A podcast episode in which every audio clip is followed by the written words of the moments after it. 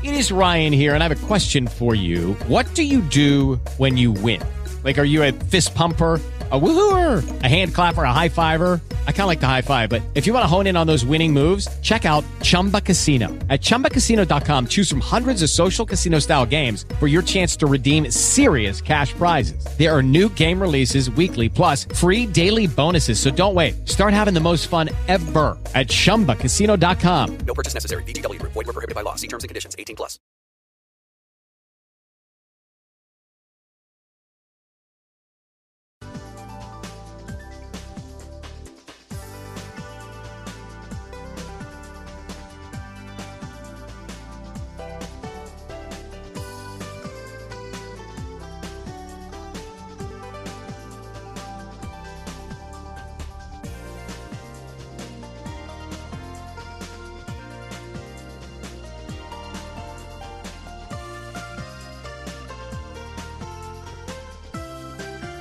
Eight hundred eight two three eight two five five. That is our number. Good morning. I am Ron Wilson, your personal yard boy, talking about yarding on this very special weekend. It's Mother's Day weekend.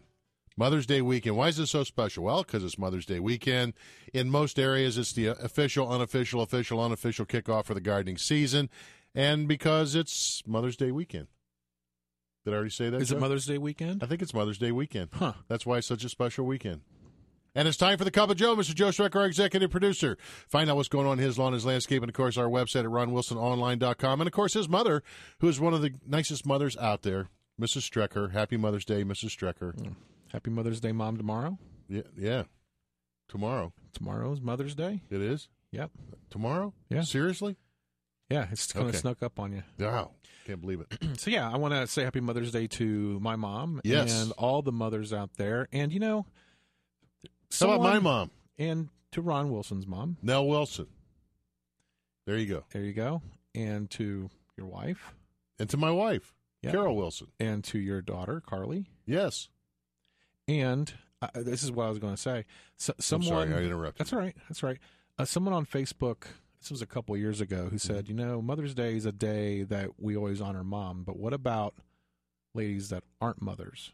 Do they get avoided on Mother's Day because they're not moms? And I was like, you know what? You're right. So, in addition to moms, Yes.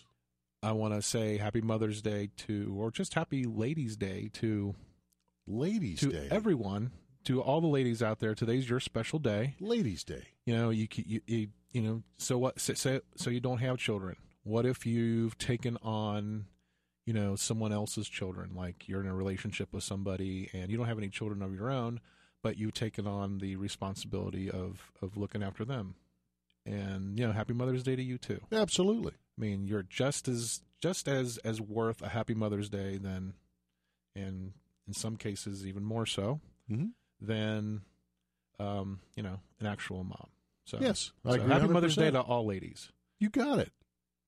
You're so There you go. you bring a tear to my eye. There you go. I Yes, like happy Mother's Day to I like ladies. that side of Joe Strecker. There you go. Nice job. So happy Mother's Day. Happy Mother's and I'll take ha- and I'll take Happy Mother's Day too. Being a single dad, I had to play both roles, Yeah. so I get to celebrate twice. Yeah. I get Father's Day too. Good for you. but you won't get anything for Father's Day. I'll get something for Mother's Day. You'll get something for Mother's Day, maybe. anyway, I don't know. but Happy Mother's Day to everybody out there. Good. So what's going on? Well, well, is uh is is Zach still uh, is he still upright? He is still upright. Yeah, because Look- he did the half Look marathon last week. Is he still upright? He's still upright. Now I He's did, walking kind of funny. He's, I'm sure he was probably a lot slower, uh, slow slower today than usual. Um, Even though he's had a whole week to recover. I'm sure, but you know he's it's it's been a while for him.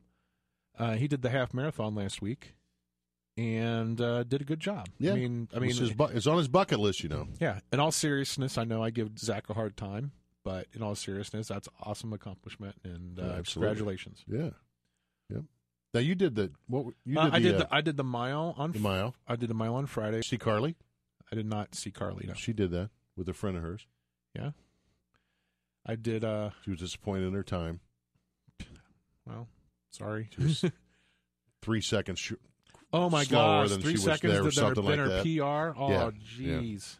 so How could she? How dare she? you know, Yeah, just I stop was- running. Told her I was totally disappointed. Just stop running. So, yeah, Uh, you're Just out give of it the up. will.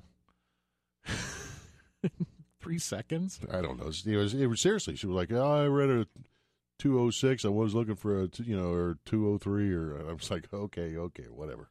Huh. Wow.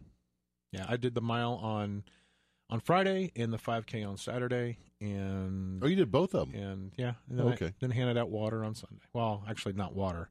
Handed out candy on Candy? on, on Sunday. Yeah, we, when the runners are running by, you know, Oh, they okay. have uh, they not in addition to water and stuff, they need sustenance Right. to help them keep going. So they Candy. candy, candy, candy. What kind of candy? Uh, licorice, actually. Like Twizzlers? Yeah, Twizzlers. I held the Twizzlers out. So that's a good thing for runners. Yeah, yeah.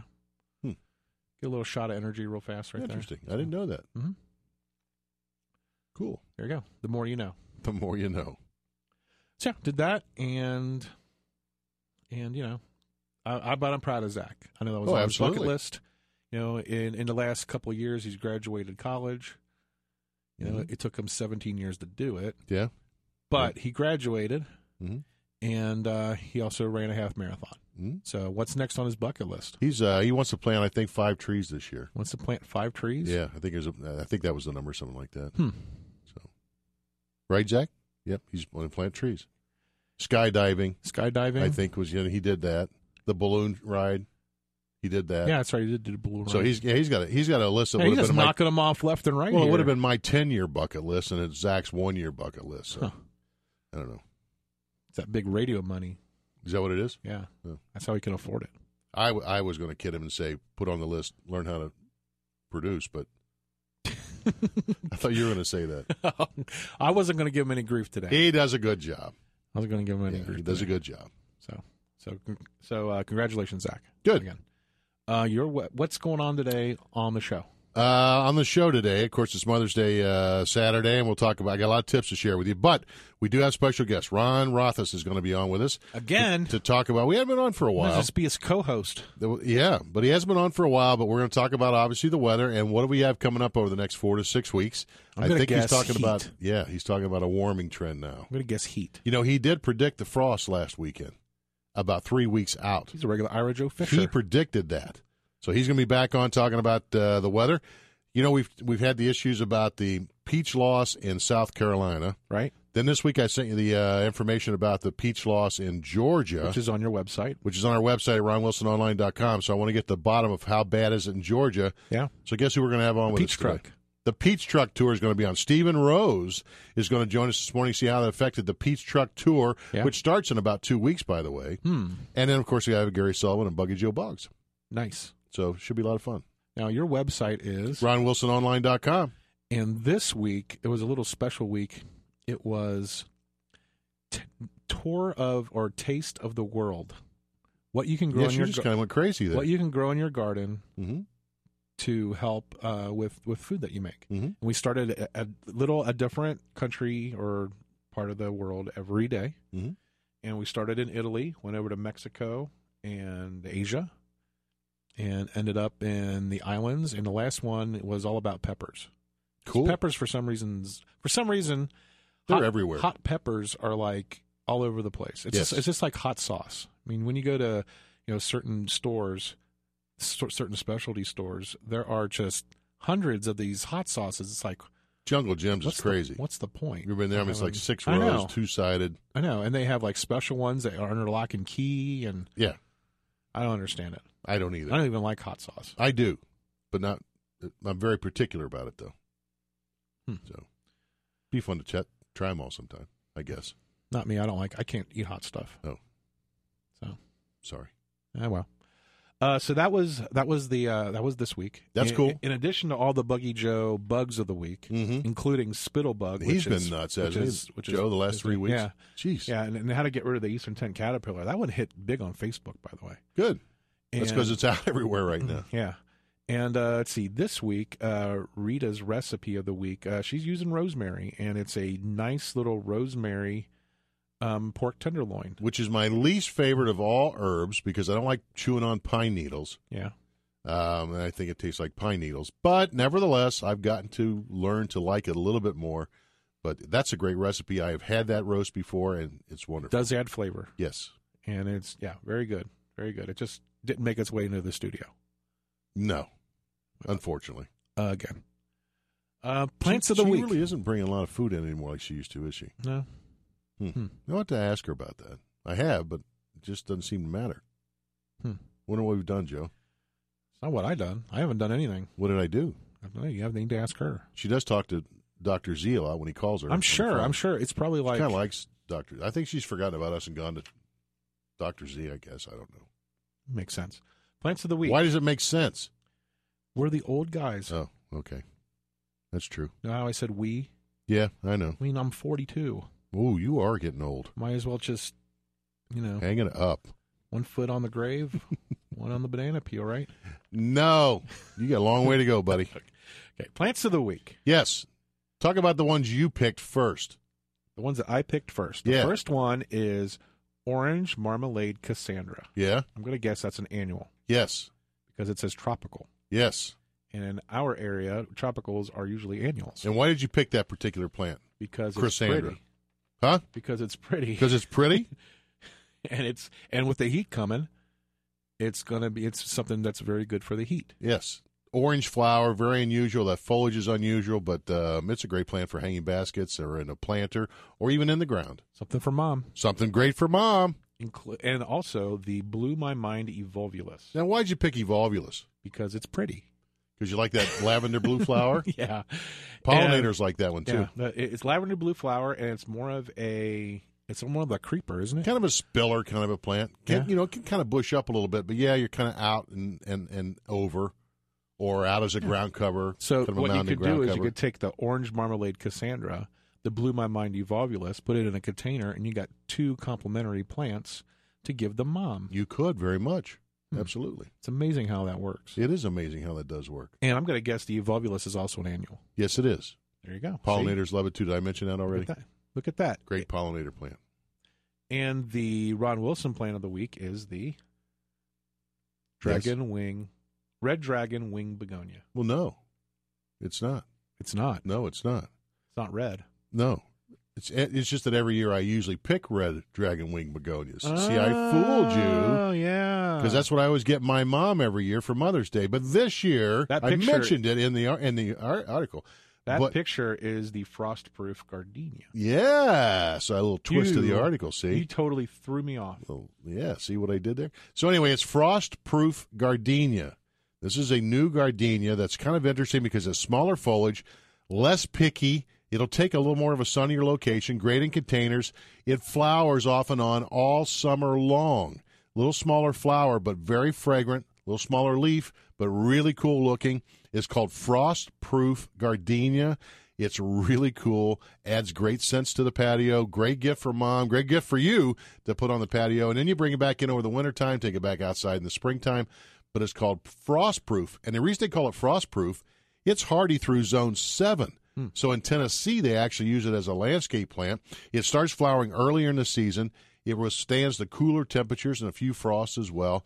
Um, but we found out that it does great in containers up here How further north. So about three feet high, three feet high and wide, three and four feet. Because I was thinking you could probably, uh, if it was small enough, you probably could have make that a three plant container. But if that's going to be two feet tall, Well, if you you've don't got a uh, a 20 inch pot, Wow. then you'd have a gardenia Nah. And your Crossandra, and Crossandra and your blue Uh, my mind don't have a twenty inch evolvulus. but Oh. yeah, it wow, could, could show up. it could. Well, I don't need a pot that big. Frost-proof gardenia. So Pretty you got three great plants there that all could be used in uh, combination planters for mom. cool. Well, I got to hit the road Why? because it's Mother's Day and Yeah, my time is Mother's up. Day weekend, Mother's Day weekend and my time is up. And your time is up. Yep, I'm getting the Thank you so old heave ho from Zach because he's in charge now. All right. Thank you so much. Always a pleasure. Thank you very much. Our website is ronwilsononline.com. If you like what you see, Joe had everything to do with it. If you don't like what you see, Not my fault. let Zach know. 800 823 8255 here in the garden with Ron Wilson. How is your garden growing? Call Ron now at 1 800 823 TALK. You're listening to In the Garden with Ron Wilson. Found the place to talk. 55 KRC, the talk station.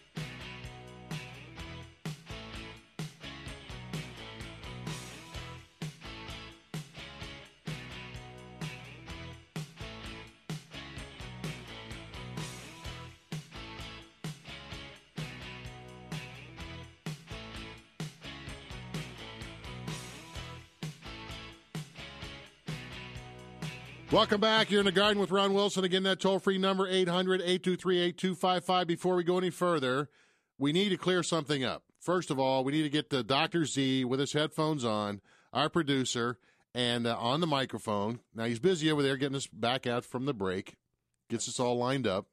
Right. Now he's ready. Can barely hear you. Okay. You're so you're soft. You're quiet. How's that? That's much better. Now we can hear you. Uh, last week you ran in the Flying Pig Marathon, Right. The full marathon. and Uh, Joe, Joe, of course, congratulated you for the great job that you did. And I can't believe that you did it myself. But anyway, and you used to run cross country in high school, by the way, true. so you knew all about that and all about the long distance. But it wasn't the half marathon as Joe had suggested. It was actually the entire marathon, twenty six miles. It's like Oh. 26.02. Oh, I'm sorry, 26.02 miles. And Joe is handing out candy, the Twizzlers. You said that was very distracting to you to have everyone handing out all the food. I'm just impressed by people who can do that because, like, Do what? Hand it out? that and the fact that these people could eat Twizzlers like nonstop and just run like everything was fine. Yeah, I couldn't. I couldn't do that. Like, I, could I would- drink water. I had one Twizzler, and even that Twizzler, my stomach was like, "What are you doing to me?" But there were people like they were giving out beer and these like thin mint cookies and just Swedish fish galore, and they were just putting them back like there was no tomorrow. Interesting. All right, but congratulations to you because you did run the full 26 mile marathon, and that's why we wanted to make sure we cleared up. And uh, congratulations. All right, thanks. that's Ron. one one thing off your bucket list. Absolutely. All right. Next one's golfing with Mr. Gary Sullivan. Uh, good luck with that one. Golfing with Gary Sullivan on his bucket list. We'll see how that goes. It is Mother's Day weekend. This is the one we've been fighting for. We've been working toward. Couldn't wait for this one to show up. You know, it's it's the official, unofficial, official kickoff for the uh, gardening season for us anyway. Uh, obviously, in the South, they've been doing it for some time, so you know they've already they're into it. You know, no big deal for them on Mother's Day weekend. Besides, it's Mother's Day weekend, um, but it's a big one around here because you know we did get off to kind of an early start. Then the weather kind of backed us up a little bit. Been a lot of rainfall, uh, cooler temperatures, had a couple frosts, and we had some good frosts. Uh, knocked some plants back last week for the folks that got uh, that were a little anxious and got out and planted and weren't able to cover and protect enough. And I think also, and we're going to talk to Ron Rothus in our next hour. Um, I think the excessive moisture in the ground and rainfall didn't do it much justice either. As a matter of fact, I got an email this week from um, Ohio State University Extension talking about Ohio farmers questioning now whether they need to replant because of all the rain and from the frost and the colder temperatures from early seeding. Major decision they have to make as well. Taking your calls, answering your questions, lots of tips to share. 800 823 8255 here in the garden with Ron Wilson.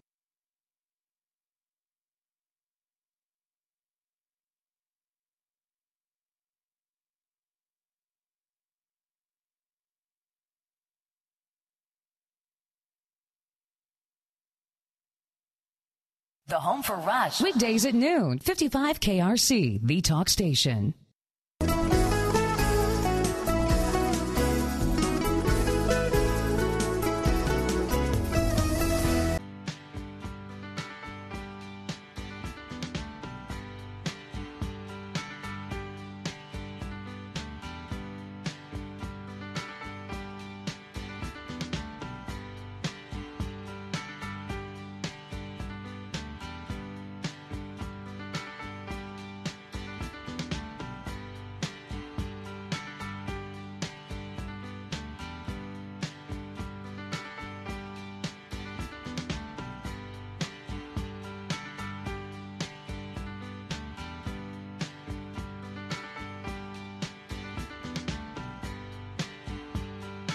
Welcome back. You're in the garden with Ron Wilson. Again, that toll free number 800 823 8255 on this Mother's Day weekend.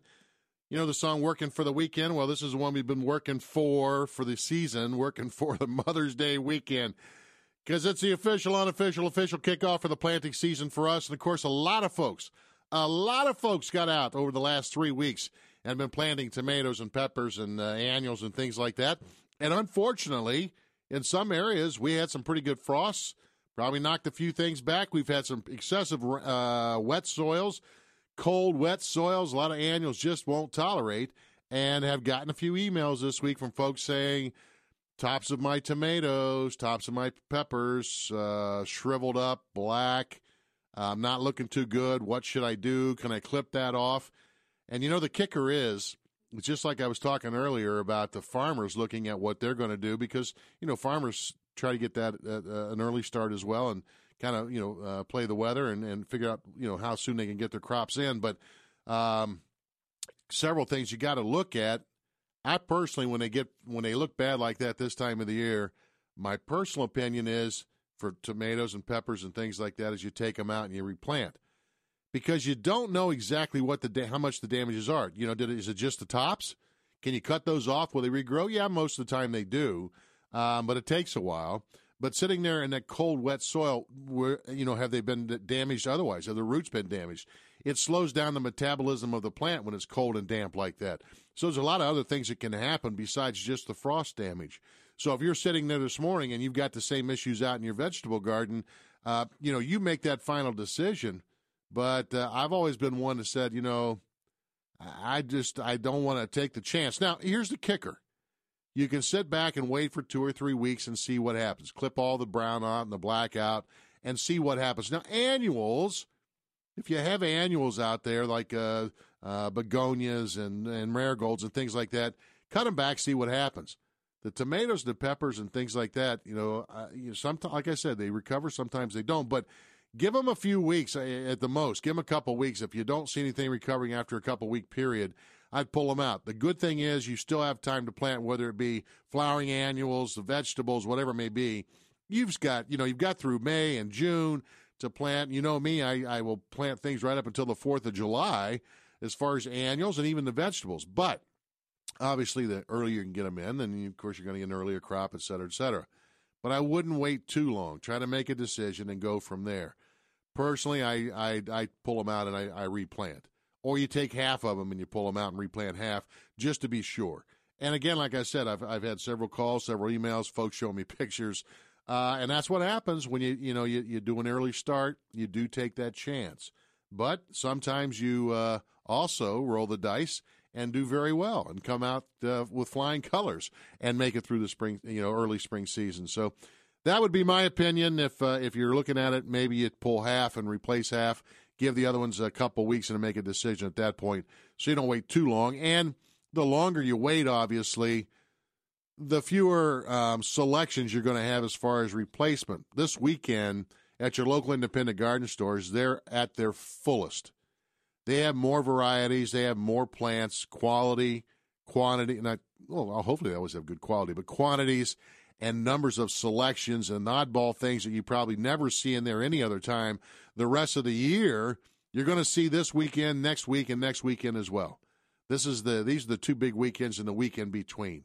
So you know if you're going to see big selections, this is the time to get out and check it out.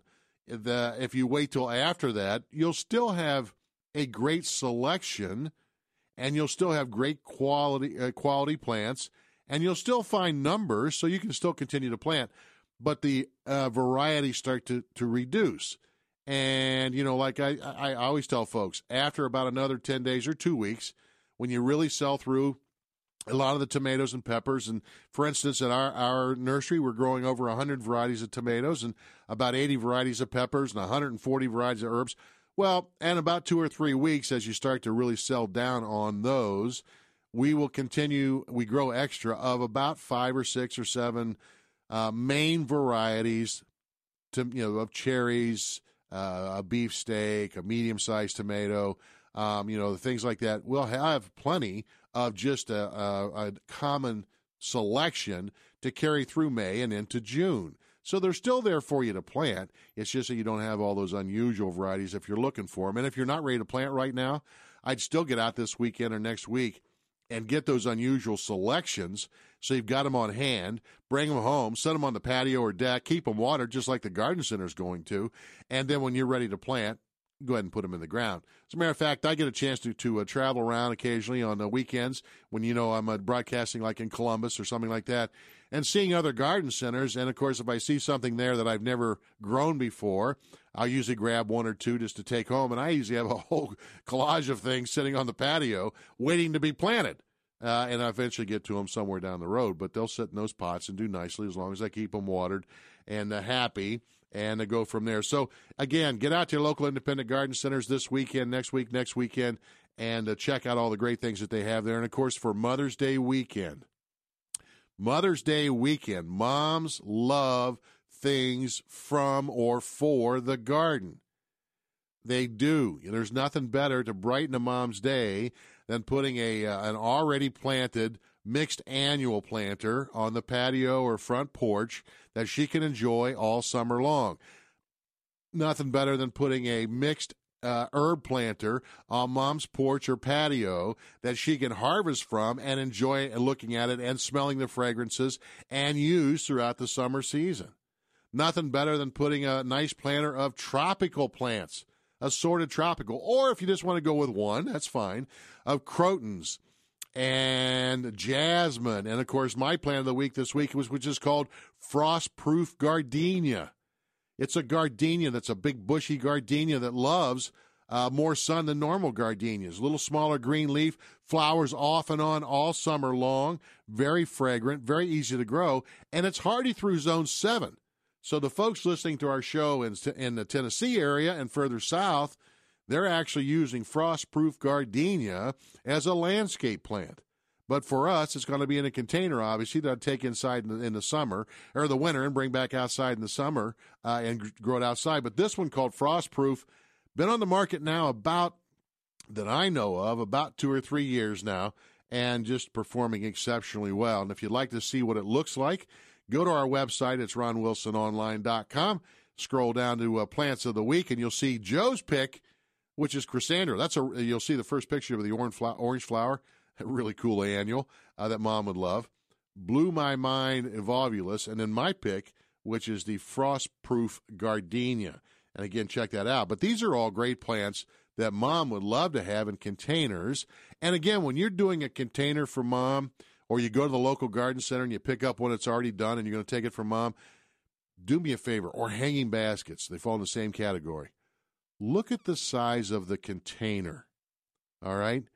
If they're in containers that are about a 10 inch pot or smaller, especially hanging baskets, you know what? It doesn't take very long for those plants to fill up that container with roots use up all the soil, and you have a hard time keeping them watered and fed throughout the rest of the season. Actually, need to be upgraded to a larger pot. So if you're buying mom a hanging basket, look for 12 inch hanging baskets. Now, again, if you go with a 10 inch, um, it, will it'll work, but you just got to you just got to stick with it more. The larger the basket, the better off it's going to be as you go through the season. So a 12, 14 inch basket um, really works nicely. 12 inches probably probably one of the most common you'll see out there, but you see um, tens and eights, especially those little eights for like four and five bucks. I look at those and say those are great for taking out of the plot and putting in the ground or in another container. But if you're buying buying it already done, get a 12 inch or larger hanging basket. And I'd also look at the containers. 12 inches or larger. Something smaller than that you're just going to outgrow it. I mean, it works for a while. It's like having a small vase of flowers. It'll work for a while, but eventually they outgrow those things and need to be repotted, which is uh, something you could do for mom later down the road. But you know, get a nice size container with lots of soil in there, so those plants have uh, a good chance of being very successful throughout the entire growing season. And mom's going to love you for it. Quick break. We come back. Phone lines are open for you. It's 800 823 8255. Chat room going on in our uh, Facebook page. In the Garden with Ron Wilson. Be sure and check that out. And of course, our website at ronwilsononline.com. A reminder you are in the garden with Ron Wilson. Landscaping made easier with your personal yard boy. He's in the garden and he's Ron Wilson.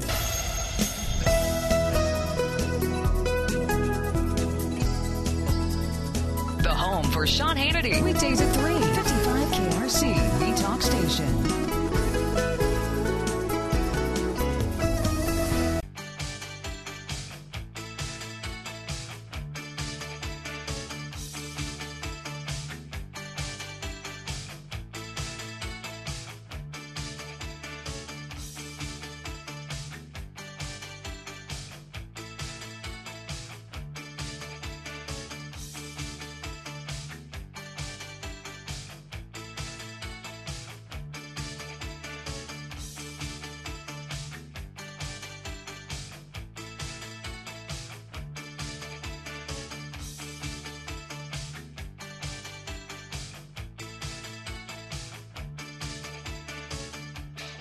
Good morning. Welcome back. You're in the garden with Ron Wilson. Again, that toll free number 800 823 8255. It is Mother's Day weekend, Dick and Dayton. What's happening there? Oh, good morning, Ron. Good morning, sir. Happy Mother's Day weekend. Well, yeah. Oh my gosh, Ron. It's like it's like the city hall down in Cincinnati, or what is it? The day before Christmas. The the place is rocked. Is- I mean, it is rocked. Everybody has bought flowers, mulch. I mean, oh my gosh, oh my gosh. Trying to gather all the buggies and try to gather the red carts and the blue carts. It is absolutely bananas. It's just controlled chaos. Isn't that what it is? Yeah, Yeah. and I tell you what, we we we I don't know how we're doing it, but the mulch, you know, the Miracle-Gro mulch is going, and the flowers. Of course, you know, I I got a concert today in the band, but uh, I'll be back tomorrow. But I tell you what, I I worked over there. I tell you what, you you you you get a good workout. It just constantly people buying, you know. Oh, absolutely. Now, where's your concert at today, Dick? Oh, that's in Clifton, uh, uh, Clifton, oh, uh, Clifton, Ohio. The Clifton um, Opera House. We we always make a big hit there. Uh, we play there about three times every year. Yeah. It's uh, you know off of seventy two, of course, uh, down there where Senator DeWine's from. You know, we, Right. It's a little little place, but we pack them in. You Is that know? where the Clifton Mill is? Yeah, yeah, it's right around the corner there. I, Right. I went around there to look at some uh, antiques, you know, and Yeah. stuff. So But, you're going to be. uh, What time's your concert? Seven thirty to nine thirty. Seven thirty to nine thirty tonight, and uh, and you're going to be playing. And what do you play in the in the band? So everybody well, knows. I play actually. You know, I I grew up with you know in Cleveland playing. I actually play the mandolin, the mandolin banjo. I chord the guitar, and you know I just you know a jack of all trades. So you just move around all the instruments. Oh yeah, yeah. I can play, you know, like the D and C chord on the on the guitar and everything. And uh, every time I bought this one song, you know, I had to do it. The Kingston Trio. They always let me do "Worried Man." Oh That's- yeah, Oh, that that's a that's a good song. that's one of your favorites. I've heard you sing it before with Gary Jeff. Oh yeah, yeah. But I tell you, Ron, life's good. It's it's. Oh, I want you to. Uh, I might have to call you next week, May sixteenth, nineteen ninety six. Two one. Twenty one years at Lowe's Home Improvement. Congratulations to you. Yes. Are you I signing? au- do you sign autographs, Dick? Yeah. Good. So when people show up at the home, and this is at Well, Lowe's. always say, you know, they hear me on your your show, you know, or Gary Jeffs. They just said, "I want to see Dick." Oh, they absolutely. come down to see me. I mean, there's a whole fan base down there comes down there, and even at the concert, it's it's kind of nice, Ron. You know, I get a little card from Dave, and it's kind of nice to know that people from Cincinnati come down there to see me. I I, I feel honored, Ron. Well, if you're out and about tonight and you want to take mom somewhere, you can see Dick from Dayton in concert at the Clifton Opera. That's in Clifton, Ohio. You go to the Clifton Mill there. Great pancakes, by the way, at Clifton Mills. Yeah. And then you got Yellow Springs right around the corner. It's a nice little area there. It is. And you never know. You know, you might even see Ch- Chappelle walking up and down the streets. Yeah, yeah, but you know, it's it's kind of nice. Lisa's got her hand. You know, you never keep the uh, the job I do. Head loaders, you know, Mm-hmm. they never want to work. They work one day and they say it's too much work. Oh I mean, yeah. But I tell you what, you can't even go around the bend. I mean, it's so busy. But Lisa thanked me. You know, she said, "Keep it up, Dick. You know, you gotta." Uh, I want you to, uh, she said at our little meetings, you got to keep playing the mandolin for us to keep us going. There you go. Well, keep it going, Dick. Have a great Mother's Day weekend, and I'll talk to you next week. And good luck tonight. Okay, thanks, Ron. All right, take care. Dick from Dayton. Of course, it is Mother's Day weekend. Be sure and get out to your local independent garden centers and check out all the great things they have for mom. As a matter of fact, I was talking about some uh, earlier ideas with the tropical plants and mixed planters. Um, you know, I I always and I, I I've said this forever on this show, and my mom knows this. Um, I give her a hanging a couple hanging baskets. They're called uh, dragon wing begonias, and they're red, big green leaf, red foliage. They also come in a pink, but uh, like the red, and it's a really a carefree, old fashioned hanging basket that just does great with little or no maintenance. Um, it works for it, and it's something I've given to her for years for Mother's Day on the weekend. So you know she can always count on those. But then we always wind up doing her tomatoes for her, planting a few tomatoes, and I think that's something. If you know your mom is when one that used to garden, maybe uh, can't garden anymore, um, don't have the space or don't have the garden, not able to get out and work in the yard anymore. Container gardening affords all of us the opportunity to do some type of gardening. Whether you're two or 92, it doesn't matter, or 102, it doesn't matter. It gives you a chance to get out and do some type of gardening. And here's a chance for my mom to get on the patio or deck to plant, you know, and we plant a couple tomatoes for her and a pepper and some herbs. And last year, of course, we grew her for her the uh, sour gherkins, uh, the Mexican sour gherkins, which she uh, had a lot of fun with. I don't know if she ever ate one, but she had a lot of fun giving them away. But uh, but you know, here's a chance for her to have two or three tomato plants, couple pepper plants that she can pick a tomato every day you know, or a pepper every day and enjoy that throughout the season. Well, moms enjoy stuff like that. And so I enjoy planting for her as well. And again, it gives her something uh, throughout the entire season. So keep those kind of things in, in mind when you're thinking of gifts for mom. Flowers in a, in a vase is great. I mean, that's great because you can bring them inside. I have nothing wrong with that. Uh, the candy, well, it depends on the mom. Uh, I'm not big on that, but but, uh, but the flowers, of course, whether they be cut flowers, that's that's cool. I I can go with that. Um, but the, something that continues to grow throughout the entire season, moms are going to love you for it. And again, mixed planters, hanging baskets, doing up an herb planter. Just think, you can get. You know, we are talking earlier about those planters. You could you can buy um, a planter that's maybe uh, 14 inches wide or so. You could put five or six herbs of mom's favorite herbs in that planter. All right, put it in a sunny area on the patio or whatever, and that'll grow, and she can harvest from that all summer long. And they look great, and it smells great, and she's got fresh herbs at her at her at her fingertips as well. So you know, with three or four containers, mom can have a tomato, a pepper, some greens, some uh, some herbs, a cucumber, maybe growing on a trellis in out of one of the containers, mixed planter with some annuals, and don't forget a lot of those uh, annuals like Swiss chard, uh, cosmic kale, these are all edibles that look good in containers as well. Um, you just go nuts. I mean, you go out to your local independent garden store and see all the great things they have out there. Grab yourself a container, walk around, get some really good potting soil, a little bit of Osmocote to put in there for you, a little bit of soil moist to uh, help uh, help cut, uh, mom cut down on the watering, and just walk around and look at all the great plants that are available to plant in herb planters annual planters, vegetable planters. Um, mom's going to love you for it because it's a great thing. Maybe mom doesn't have a place to go outside, so it's all indoor. Well, cut flowers works for you there. How about a, a tropical plants? You hear me talking about the ZZ plant? Such an easy plant to grow. Dr. Z's had his uh, little run, his ZZ plant, since he first started producing this show. And through all the things that he does and ne- never takes care of Ron, it's still looking great. Well, there's a great house plant for mom indoors called the ZZ plant. Again, all these things easy to take care of, continue to grow, something mom's going to think about all the time, thinking about you when she looks at the plants.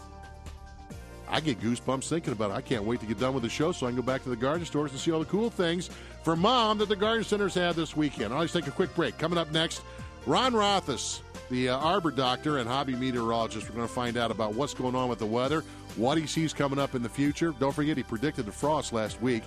Is this rain ever going to stop? And what's going on with the trees and shrubs? Here in the garden with Ron Wilson.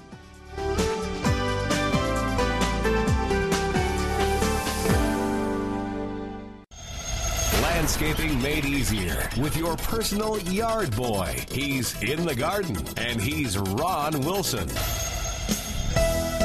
Information when you need it from 55 KRC, the talk station.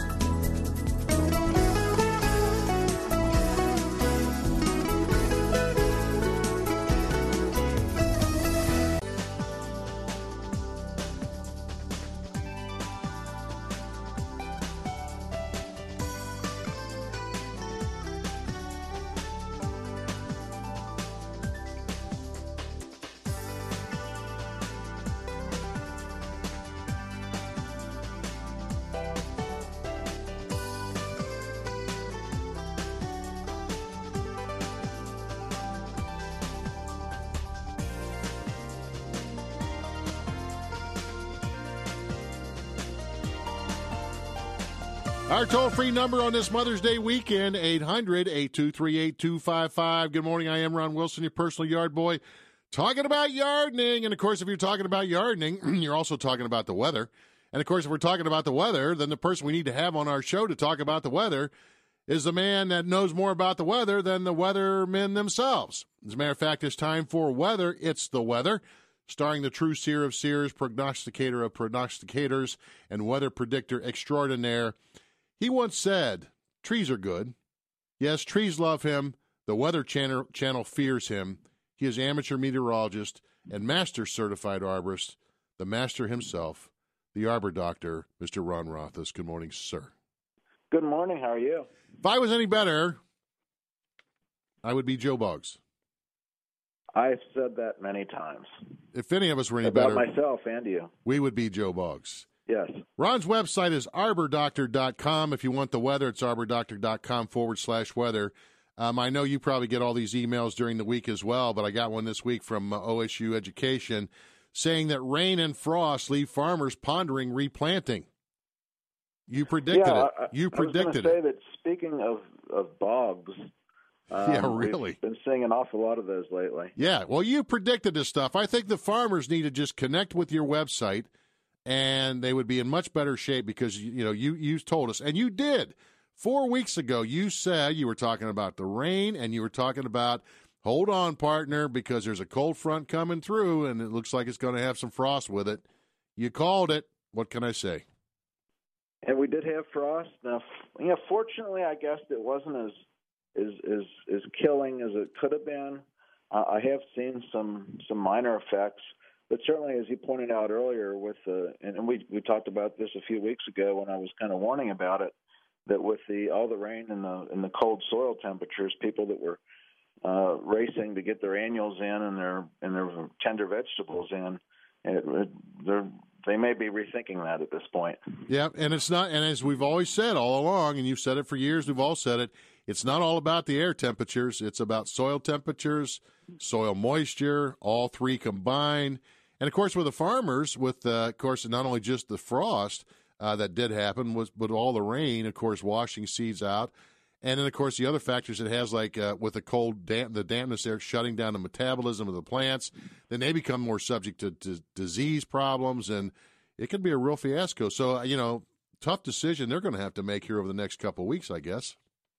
Yeah, and with the soil moisture issue in particular, and you know, it varies around the area. It's actually been a little bit on the dry side in west central Ohio this spring, but uh, in southwest Ohio, where I where I live, um, Where you hang out. I'm, yeah, where I hang out, it's almost I'm almost nine inches above normal for the year at my house at this point, which is just extraordinary. This time last year, I was near normal for the year, so just extraordinary amounts of rain. I planted some. Uh, uh, deciduous hollies and back last year in a low spot that stays kind of wet because they're native to bogs. And uh, there's been standing water around those uh, deciduous hollies for two weeks now. Uh, not a lot, but but certainly the soil is completely saturated. Now those deciduous hollies are doing fine because they're they're native to boggy areas. It'll be interesting to see how they do ultimately uh, because I'm testing the limits but um it's it's certainly been been wet there's some areas in my back that i can't even mow i've just had to stay off of them Right. And I think Joe Boggs has a hedge of those around his backyard. with a name like that Well, sure. you, know, you, you with, with his bog garden, of course, he has to work with all bog loving plants. So Yeah, and with all his bad jokes, he gets bogged down. he. Yes, he does. Ron Roth is our uh, special guest this morning. Of course, it's weather. It's the weather. Talking about the weather, and of course, we uh, we are now at Mother's Day weekend, which is the official, unofficial, official, unofficial kickoff for the spring gardening season. And uh, we like it when Mother's Day weekend is later in May rather than earlier in May. Um, but what are you seeing at this point forward for uh, for our area anyway, as far as weather? You know, I always uh, like it when I leave you speechless for a second. Um, as for the weather, um, it's it's looking like uh, we're near the end of this cool spell. Uh, still a fairly active pattern, but but dry in Cincinnati over the next week. As we head into the summer, and remember when we talk about meteorological winter, well, meteorological summer is kind of the same way. When we talk about Memorial Day and, and Labor Day, me- meteorologically, summer starts the first of June, so Memorial Day really is the kickoff of meteorological summer. And June, July, and August this year, uh, for a good part of the country, are looking hot uh, from the standpoint of drought. And this is something that uh, that you can, I think, you're going to address a little bit later with another one of your guests. But uh, you know, we've wiped out drought, drought over a good part of the country. But in the southeast, particularly in Georgia and in Alabama, where they've had a a drought for a good part of the the past uh, you know last summer and into the fall and winter. Uh, it looks like it's going to continue in in Alabama and Georgia, and maybe even get worse as we head into the summer. Yikes! So the South not looking good as far as moisture, and you're saying for for us in, in the Ohio Valley, um, hot summer and and possibly uh, dry as well. Yeah, there's not a really clear signal right now as to to drought. Um, I think it's going to get drier than it's been. There's not a signal that it's going to stay as you know dramatically wet as it's been. Mm-hmm. And very often, when you have high soil moisture, uh, it becomes harder for a drought to develop because as weather systems move over that very very wet area, they they actually pick up some of that humidity and moisture. And and it kind of energizes And The opposite's true too. If the weather system moves into a droughty area, it can sap some of the moisture out of the weather system. So, you know, old old adage, drought begets drought, and and, and vice versa.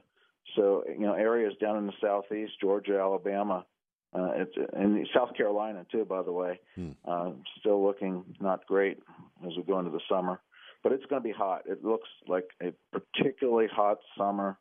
Uh, so that is what it is. And then looking even further ahead, uh, and this is just slight indications if things continue the way they they look like they may be. Uh, it looks like we may have kind of a cool autumn and and possibly a mild winter over a good part of the country next year. So A cool Uh, fall yes, rather than a warm. Because last year it was so warm. I mean, late it was like crazy. yeah.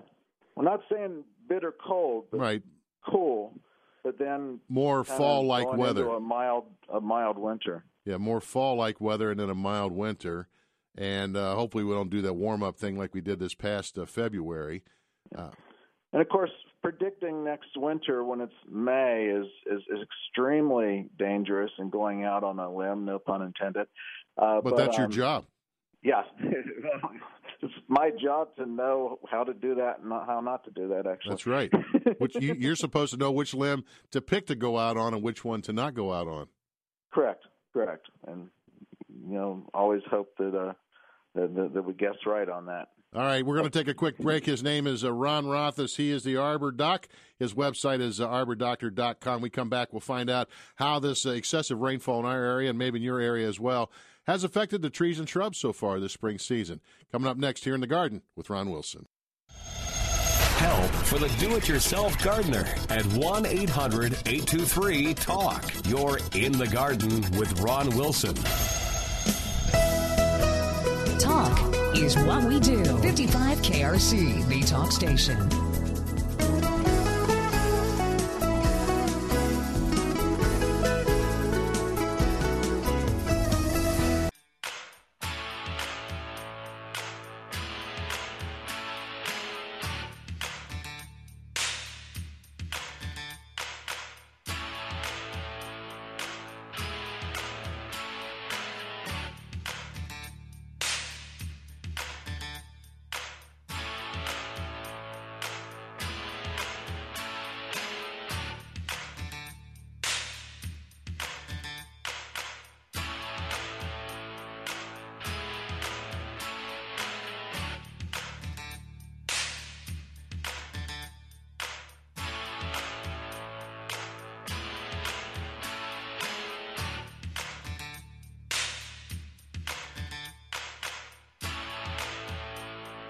Welcome back here in the garden with Ron Wilson. Our special guest this morning, of course, hosting Whether It's the Weather, is the uh, Arbor Doctor, the certified master arborist, Arbor Doctor uh, Ron Rothhaas. Of course, his website is arbordoctor.com. Talking about all this rainfall and the weather that we have had uh, this spring, been kind of uh, up and down and unusual. So, how's all this excessive rainfall that we have had, Ron, affected uh, trees and evergreens in our area? You know, it'll be interesting to see, but I'll, I'll, I'll tell you what I've seen in the past, and this is what worries me a little bit, is a lot of trees, if they're in trouble, when they sit in very wet, saturated conditions, it's kind of like having flowers in a vase of water.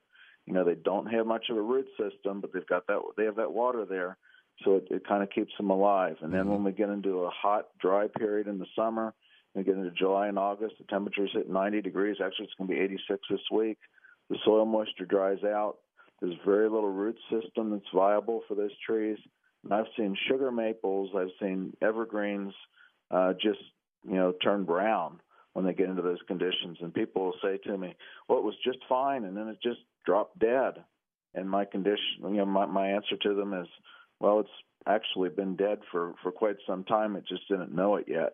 Yeah. So I think we're going to see some apparently spontaneous death of some trees that were maybe already in some trouble, and this kind of tipped them over the edge.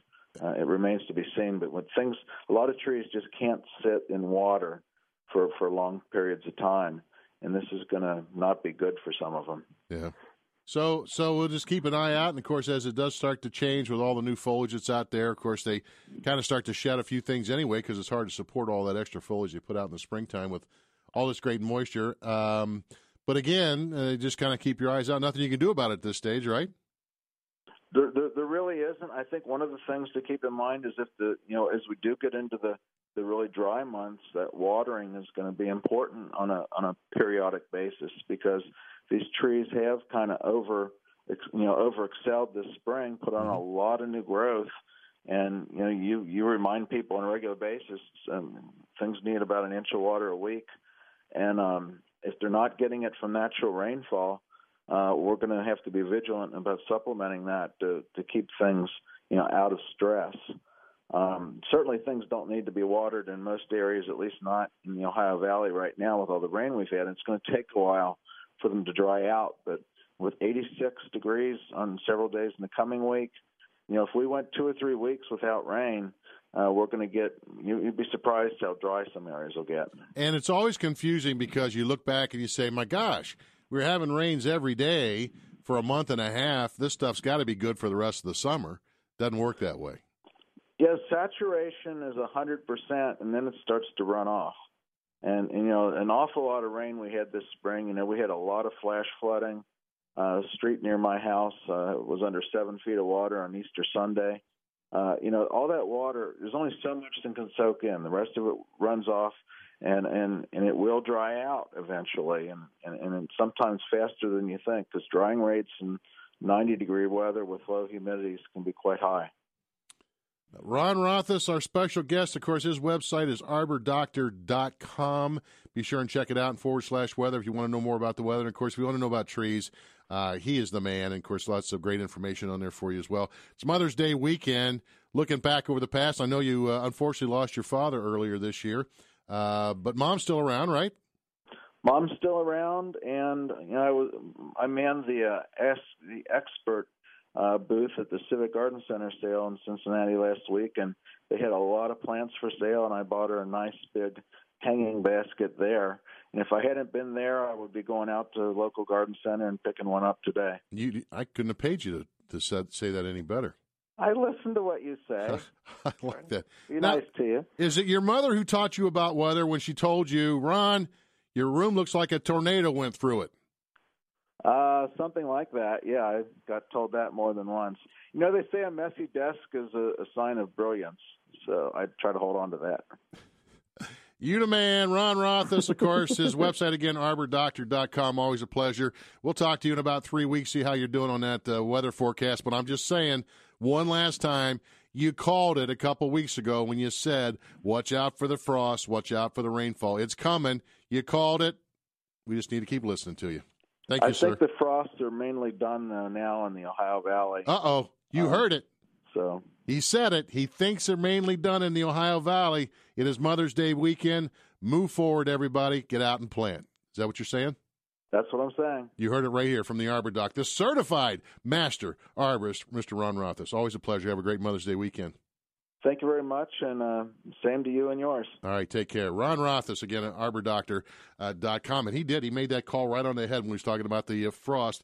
Uh, it did happen, uh, no doubt about it. So, again, I think we're, we're good to go at this point forward. Let's say we are, and uh, we move on. And by the way, remember, I told you this before. Whatever your frost-free date is in your area, that mis- just means your frosts are going to be 50. Your chances of getting them are 50% or less once you get past that point. Uh, but uh, as Ron's seeing right now, and, and that's one thing that's over the years that we have gotten an advantage based, uh, for gardening versus what we were seeing 20 and 30 years ago is the fact that they are pretty good now as far as looking out about you know two or three weeks out and getting a pretty good call on what's going out there. And uh, and as Ron's doing there and watching the uh, watching the weather and the uh, trends going through uh, being able to make a call further out and uh, looking at that right now looks like he said could we could be in good good shape. So get out this weekend if you haven't planted a vegetable garden yet, if you haven't put those annuals out yet, this is a good one uh, for you to get out and get started.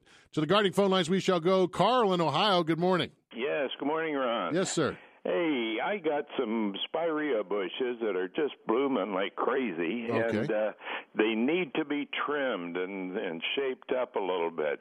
When should I do that? Soon as they're finished flowering, is this the uh, bridal wreath variety?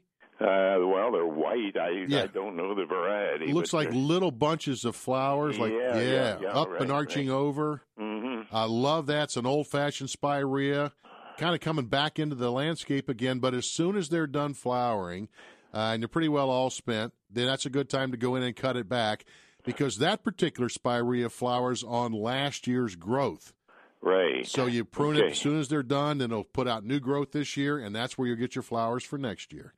Okay, okay, that's what I was looking for. That's it. Ron, thank you very much. You're welcome, Carl. Mhm. Have a great Mother's Day weekend. And do remember that as far as pruning practices, lilacs, the early blooming spireas, azaleas, rhododendrons, forsythia, if they're spring flowering plants, you want to prune them after they're finished flowering. The lilacs, you want to prune as close to when they're finished plant, uh, flowering as you can.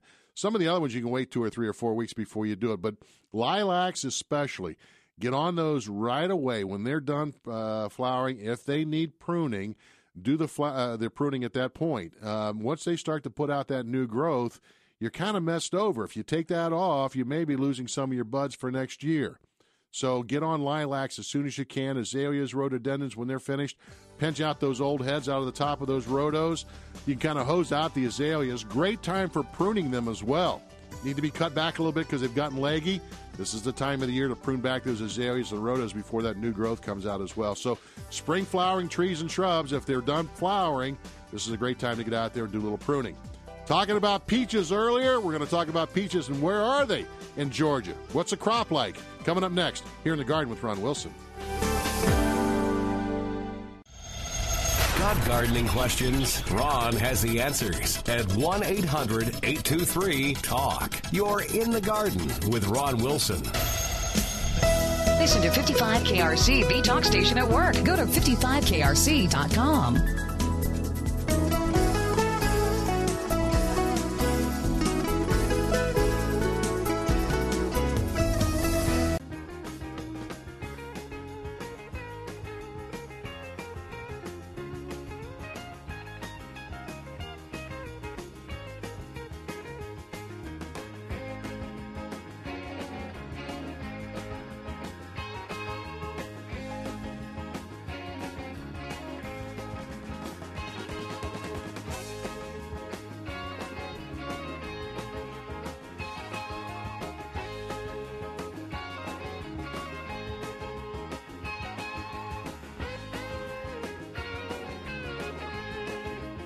Good morning. Welcome back. You're in the garden with Ron Wilson. Again, that toll free number 800 823 8255. It is Mother's Day weekend.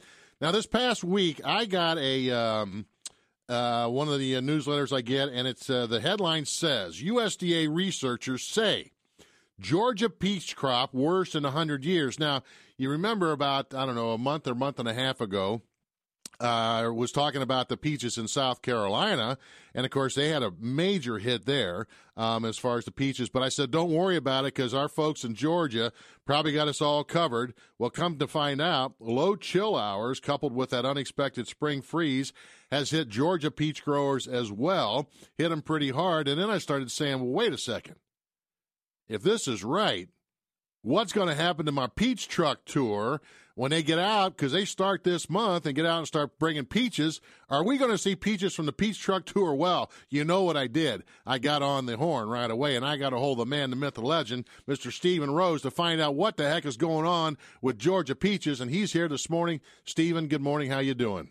What do you say, Ron? How are you this morning? I'm doing great. How about yourself? Doing really well, really well. Now, what do you? Uh, first of all, before we get started about the peaches, uh, it's Mother's Day weekend. Have you always been one for getting mom uh, something for the garden from uh, for Mother's Day, or you just give her a bush, bushel of peaches? You know, a bushel of peaches usually does the trick, but um, my my mom, you know, I, I uh, some roses. I not for the garden, of course, but um, you know, she's she's one who doesn't like to to fool around in the soil too much. So, Okay. uh, you know, All I right. got to get her the peaches, do all the hard work myself. So the bushel of peaches actually does work for mom for Mother's Day. Then Exactly. got it, got it. Well, I'll tell you what, Stephen. When I saw this article, I said, "Whoa, wait a minute," because you know I get nervous when the peach truck tour is getting ready to come around. Is this really true? So did you guys? And it's a combination here. And I, first of all, the low chill hours. I don't think a lot of folks realize what that's all about. Right. You you need a certain number of hours under 45 degrees uh, each winter for your trees to go dormant, really rest up to get enough energy to output a good crop during the summer. Now, your early varieties that come in May, they need maybe 500 hours under 45 degrees. Your freestone varieties that come in July and August, they need seven, eight, nine hundred hours. Well, we we hit. I, I think it was like right at 500 hours this winter. It was literally the warmest winter down on the farm since 1937, I think. Hmm. And so we've got a lot of trees that just don't have the energy to output a good crop, especially once our freestones come in um, late June and on. Mm-hmm. So what we did is said, you know, we we can't just not do our tour. Um, let's move it up and and jump out on the tour when our clingstones come here. I mean, literally next Monday we're hitting the ground running. May 22nd, going on our tour because we got to serve these people anyways, even if it is a clingstone peach, um, which which is of course that peach that clings to the pit in the middle rather than pulls off the pit. Not as ideal for canning and freezing, but just as delicious, and and you definitely can can and freeze well. So if you're if you're eating fresh peaches, these are these are still good. I mean, they're delicious. They're unbelievable, So and uh, you know that warmth really. I mean, to me, it means we're going to have sweet, juicy peaches because it hasn't rained a lot. There's not going to be a lot of water in the peaches. Um, they're they're just going to be that same sweet, juicy peach you're used to with us. It just is going to cling to the pit a little bit in the center of the peach, which I think it's more of a nuisance than a than a deal breaker. because you just have to work harder when you're biting into that thing to get the rest of that meat off of that pit. Exactly, exactly. So a little little more work possibly, but the flavor's still going to be there. The quality's still going to be there. And and how about number wise? I mean, you guys feel like you're in pretty good shape.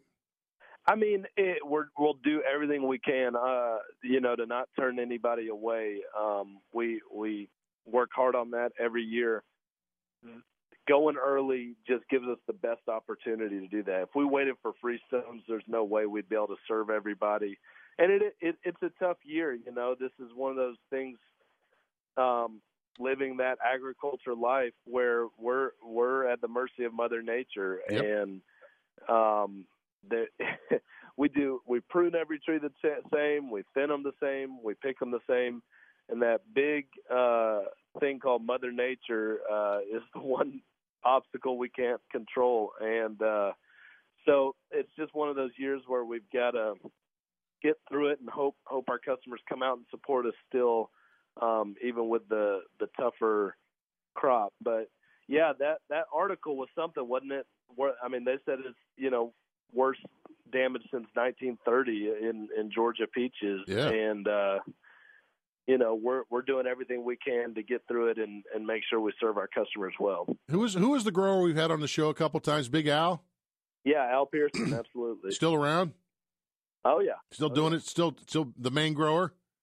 100 percent. Hundred percent. He a good man. He know he knew he knew his peaches, no doubt about it. So Stephen Rose, our special guest this morning, and of course, if you've listened to our show over the years, um, you know we uh, we this whole thing started uh, having Stephen on our show because of the the story behind this the the business and how it all started. And it was one of those love stories. Truly was a love story turned into a business.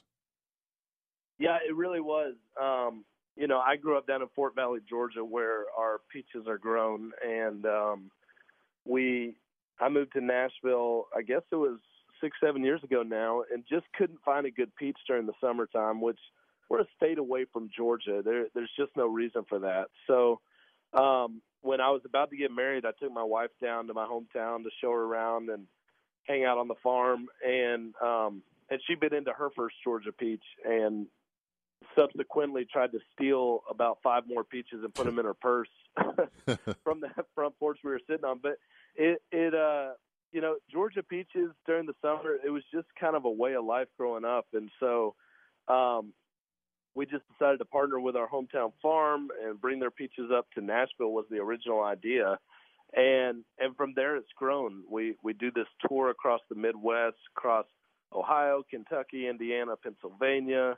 We ship peaches nationwide, and it's it's all of that same mission of if people can taste a fresh Georgia peach right off the tree, they won't be able to go back to those you know mealy grocery store peaches they're they're used to. It's it's really uh, not even close as far as taste and quality is concerned. Yeah, and again, it's called the Peach Truck Tour. Their website is thepeachtruck.com.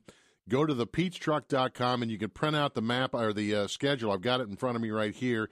And you kick off next week in Tennessee, working your way up uh, into Kentucky. And then, of course, then you do hit finally um, Ohio toward the end of May. Yes, sir. And so you'll Yes, be sir. hitting Ohio. I think Cincinnati, you're here like uh, May the 30th, and then uh, working your way on up through Ohio. And so, uh, you know, you can get this this uh, the tour and mark the dates of places he's going to be close to you. Now, let me ask you this: Do I still have to camp out two days ahead of time to get in line? Uh, last year was unbelievable. I know it really uh, took off in a way that we uh, could not have anticipated. Um, I'll tell you what, there there are definitely long lines, Ron, but um, as you know, our guys are amazing and, and move people through. Oh, they really do a great job. and- They do a great job. It's just a bazillion. Everybody, the word's out about your great peaches, and boy, boy, I everybody wants them. And we we did have to change a couple locations this year just because of that parking issue. You know, we there are locations people parking on medians, and you know, it's it's like a, a crazy concert or something with fans going wild. But um, we, uh, yeah, we're we're working hard to accommodate everybody and and move people through the line quickly. But yeah, two nights ahead, Ron, you should be fine in that. So I'll camp. I'll camp out two nights ahead. I'll be playing uh, "Eat a Peach," the Allman Brothers, and have a little, little party. We'll be jamming until you guys show up. So I'll be the first one in line this time. I love it. I love it. Well, Stephen, always a pleasure talking to you. I was really worried when I saw this article this week about the peaches, but looks like you got us covered.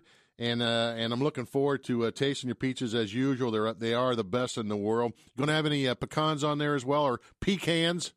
Absolutely, we'll have our pecans there, and they're just as delicious. Um, yeah, we we're super grateful that it is one of those years where we're just so grateful to have a crop at all. You know, there, there were a lot of sleepless nights, and is it going to get cold, and what's this late frost going to do? And you know, it's a lot of sit and wait and assess. You don't really know what the damage is until they start budding, and you know, we'll figure out what's going on. So uh, we're super grateful to to have a crop at all, and I think it's going to be a really tasty one. How's that daughter of yours? Let's see. When we first started talking, weren't you? Uh, how many kids do you have now? Ron, so we have a two and a half year old little girl, and she's amazing. And then we had twin boys um, that are seven months old. Congratulations! fall. So, Yeah, it's a. I've got mouths to feed people. It's uh, it's uh, it's so fun. It's wild. We've got three kids, two and under. Um, so we're having an amazing time. Wow. Uh, yeah, yeah, I bet it's an amazing time. Hey, Stephen, thank you for joining us this morning. I know you're busy and getting ready for everything. Again, it's the, the website is thepeachtruck.com. I'll keep you posted, uh, all our listeners, over the next uh, several weeks as this tour gets started. And if you were worried about it, Stephen's got you covered. He's got your pecans as well. So uh, just get there earlier this time, so you make sure you get yourself in line and uh, and take advantage of some of the best peaches uh, you will ever eat. Stephen, have a great uh, spring season, and maybe we'll talk to you a little bit later on. Ron, thanks so much for having me on. All right, good talking to you. Again, Stephen Rose. It's the Peach Truck Tour, uh, thepeachtruck.com. And I'm not kidding when I say camp out because uh, they have gotten so popular. Their peaches are so outstanding. You got to get there early. But uh, again, you check out, print out their uh, their schedule, and then uh, go to a place uh, close to you. You do, they do a lot of local garden centers, uh, hardware stores, tractor supplies, places like that. Rural King, a few of those as well. So check it out. Kentucky, Tennessee, Ohio, Pennsylvania, uh, you're all in. Yeah, as a matter of fact, you're in the garden with Ron Wilson.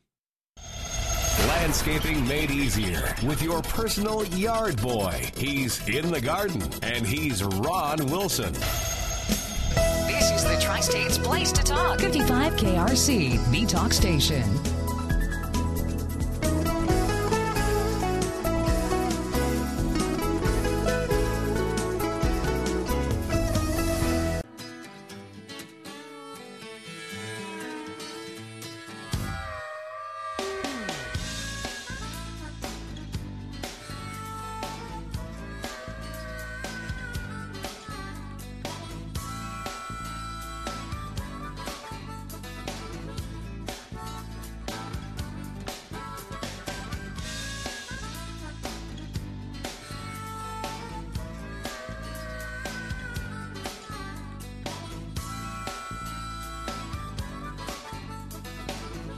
Morning. Welcome back. You're in the garden with Ron Wilson. Again, our toll free, free number is 800 823 8255. It is Mother's Day weekend. Working for this weekend. You know, you wanted to get to this weekend. It's here, it's now. Beautiful day today. Been rain up till uh, the last couple days, but beautiful day today. Tomorrow looks like about three, five days. Um, Monday, Tuesday, Wednesday also looking good. So you got about five days here to get out and get some planting done. Showers move back in. Latter part of next week water everything in for you that you've gotten planted this week. So get out to your local independent garden centers this weekend and check out all the great things they have there. You'll never find a better selection than you'll find this weekend, next week, and next weekend possibly. But after that, the selections start to go down. Not that it gets bad, but they do start to go down. I mean, they can only handle so many things uh, during the season, right? By the way, once again, the Peach Truck Tour uh, will start up here. Uh, it doesn't get to Ohio until uh, end of May, but it is in Kentucky and Tennessee for your folks listening to us uh, in Kentucky, Tennessee. Be sure and check out their uh, their website, thepeachtruck.com, and they're the pecans are outstanding. The pecans are as good as the peaches, but um, this thing has grown so much over the last couple years. It's been crazy, but they're, they're all the people that work this thing. They're as nice as can be, and they work fast to get you through the line get you your peaches. They're sold in half bushel uh, half bushel boxes, and to get you through the line. But the lines have been really long, so when you see the times and the dates, get there early. So you get there early and you're up in the front of the line. I'm just forewarning you, but that tells you how good the peaches are because uh, they, get, they get so many people lined up, and they do. They'll cover. They're only there for like an hour and a half or two hours at a time, and uh, they they bring in enough peaches to cover during that time, and then they move on. So it's uh, in and out but it's the peachtruck.com, the peachtruck.com, and uh, they got you covered on all those peaches and pecans, so keep that in mind. It is Mother's Day weekend. Hopefully, you're going to get out and get mom something for. Uh, for Mother's Day from your local garden centers. I also want to bring up a couple things that have been happening this week. One is a lot of questions about pruning um, especially things that are flowering this time of the year. Remember the general rule of thumb: if things flower in the springtime, that typically means they flower on new growth or uh, old growth from last year or previous years. So as soon as they're done flowering, then you go in there and you start pruning if needed. Now, not everything needs pruning, but if you need to prune, that's when to do it. Rhododendrons, when they're finished flowering, it's good to go through and just pinch those old flower heads. You can just take your hands, pinch them right out of the top. Azaleas, kind of hard to go through and pick all those out. Sometimes a garden hose works nicely, but sometimes azaleas and rhodos as well will get a little bit leggy, get a little tall, all the foliage, everything on the outside, but not much to the inside. You know, you can cut those back as soon as they're finished flowering, and it really does a nice job for uh, getting them to uh, become a, a whole new plant. Squattier, fuller, more branching, more flowers. Um, sometimes it can be tough to do because once you get past all the foliage on the outside, there's nothing to the middle. But what happens is on those particular branches, the terminal buds that are on the ends of those branches actually um, secrete a, a substance which doesn't allow the buds to the inside of the plant to open up and grow. And so if you don't pinch those off, they stay tight. And if you look at the stems on azaleas back into the middle, you'll see buds on there that have never opened up. But if you take those ends off, and a lot of times I'm talking about a fourth of the plant, go back about a fourth into the plant, not much left down to the inside as far as uh, foliage.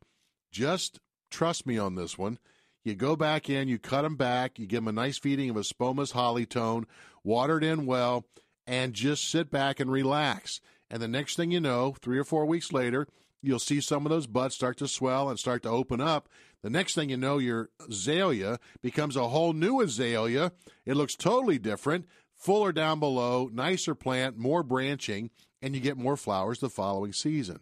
Very easily done. Rhodos, you can do the same thing. Don't recover quite as quickly, but they can be done the same way with those. But spring flowering trees and shrubs, yes, as soon as they're finished flowering, make sure you get on it as far as pruning if needed.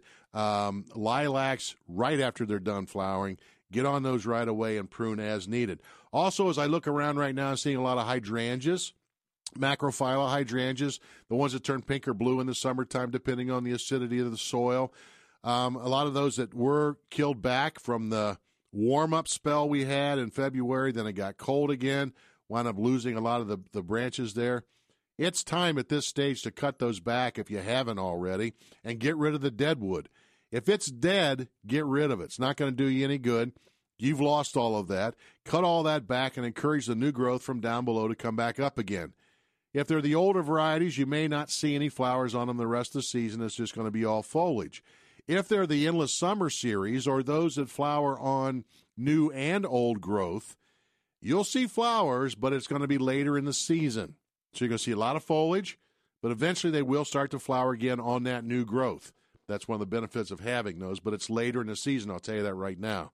The other one that can be a little confusing sometimes are the uh, the ever blooming or re not ever blooming the re blooming lilacs, um, the the bloomerangs they flower really nicely in the springtime, but then they flower again later in the season. So here's what happens: if you have to, if you need to prune those, as soon as they're finished flowering in the springtime, as soon as they're done, prune them just like we were talking about the lilacs. Then the bloomerangs have to reset, regrow. Takes about ten weeks, maybe twelve, and then you start to see flowers again. So don't think it's going to flower for you through the summer. It won't. There'll be a gap there, a period of time where it's not going to flower, and then it's going to come back and flower for you later in the summer and into the fall. That's the bloomerangs. I think there's a purple and a pink, if I'm not mistaken, in that bloomerang series. So it is a rebloomer, but it's a rebloomer from spring and then reblooming sometime late summer and early fall. Not as quite as the show in the fall as it is in the springtime but it is a nice show, and there's a pretty good fragrance with those as well. Uh, but it's called Bloomerang. And again, there's a pink, I believe, and a purple that's available in that reblooming lilac. But again, that can be kind of confusing because they, they, they do bloom twice during the season. But again, prune them as soon as they're done flowering in the spring. You should be good to go. And one last thing suckers. The little growth coming up around the base of plants, especially around crab apples and things like that. They're coming up right now. Don't forget Sucker Punch helps to keep them under control. We'll talk more about that after break here in the garden with Ron Wilson. How is your garden growing? Call Ron now at 1 800 823 TALK. You're listening to In the Garden with Ron Wilson.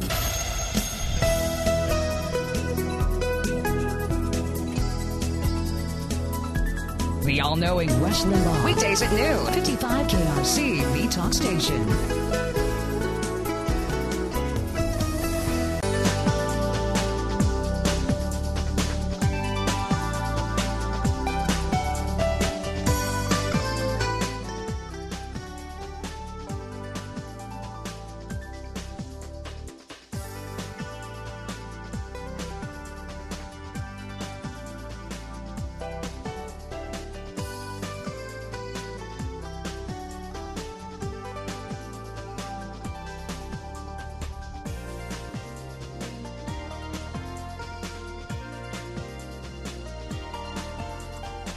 Free number here in the garden, same as it is every Saturday morning, 800 823 8255. Good morning. I am Ron Wilson, your personal yard boy.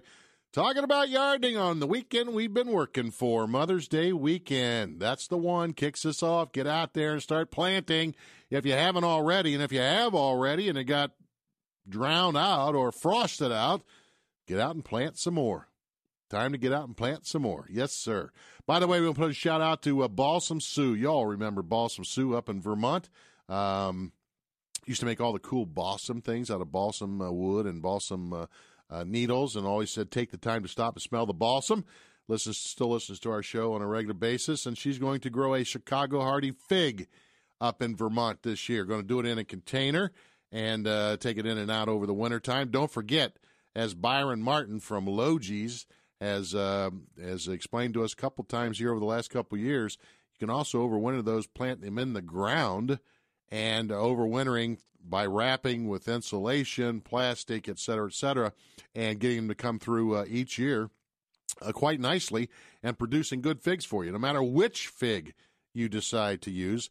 Chicago Hardy happens to be a Zone 6 fig. I think it's one of the hardiest ones that's out there but any of them can be grown, according to Byron, in the ground. I have not experimented with the other varieties in ground. I've always done them in containers, which is a great way to grow them. Um, but uh, he has quite a bit of experience with it and can be done. And again, uh, it's Byron Martin from Logee's, L O G E E S. But uh, get out there if you're out your local garden centers. If they have figs, a lot of fun to grow. Talked to my fig buddy yesterday from up in Columbus, Ohio, Mr. John, and said his fig came through the winter looking uh, pretty good he gets like two or three thousand figs off of his uh, fig tree every year. He covers it up, he cuts it back, they tie it up, put uh, boxes around it like insulation and uh, mulch the the, the uh, roots and all, but can get it to overwinter, and it's uh, huge. Been there for years, and uh, gets quite a few figs off of it. So can be done, and you will find those at your local independent garden centers. Also getting a lot of calls this week about solitary bees in the ground.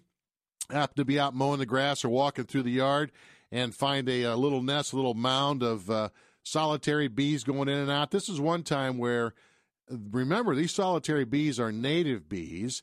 And yes, they will go in and out of. Uh, they'll they'll colonize sometimes, go in and out of. Uh, all get together in one little area, so you'll get several of them in a small nesting area.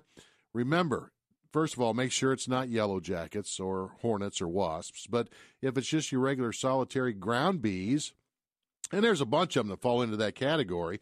Remember, they are all good uh, pollinator bees as well. Mining bees, cellophane bees, digger bees, uh, plaster bees, sweat bees, leafcutter bees, mason bees. They'll all do that. But they're all good early pollinators, is my point. So you want to make sure that you leave them alone if you can. It's usually there for a very short period of time.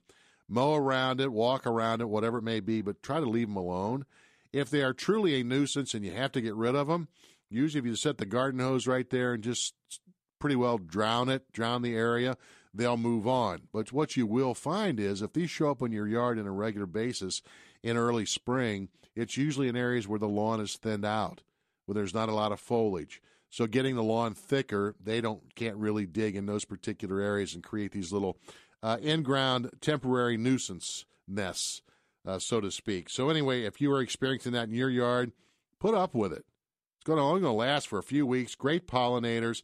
If you can't put up with it, just soak them really good with a garden hose. Drown, kind of drown them out. They'll move on uh, to other places. All right, 800 823 8255 is our number on this uh, Mother's Day weekend. To Cincinnati we go. Mary, good morning. I don't know. I hope this is a question for you, but I have stepping stones going back in my garden, and they have sunk about two inches, and I would like to rise them, and I would like to know how I could do that. You know, to pick those back up and get them back up, the two things you got to look at, and one would be some kind of a pry bar that you can work around each edge. Okay. And start to pry them back up out of the ground, and then secondly, what are you going to put underneath them? I thought sand. Yeah, so if you use sand, try to get a, a coarse sand Okay. Um, you can even use a really fine gravel. Oh, okay. Would work for you too. Either one, a, a fine gravel, and I would look at more of the. I'd look at more like the pea gravel, that type of thing. That's easier for you to move with your hand. Okay. Because you're going to be prying those up, kind of lifting them up one side at a time, putting a little underneath, you know, and kind of work your way around. Okay. Unless you can get somebody that can actually pry it up and stand it up on edge. All right. When hold it while you come back in and backfill a little bit with the gravel or sand.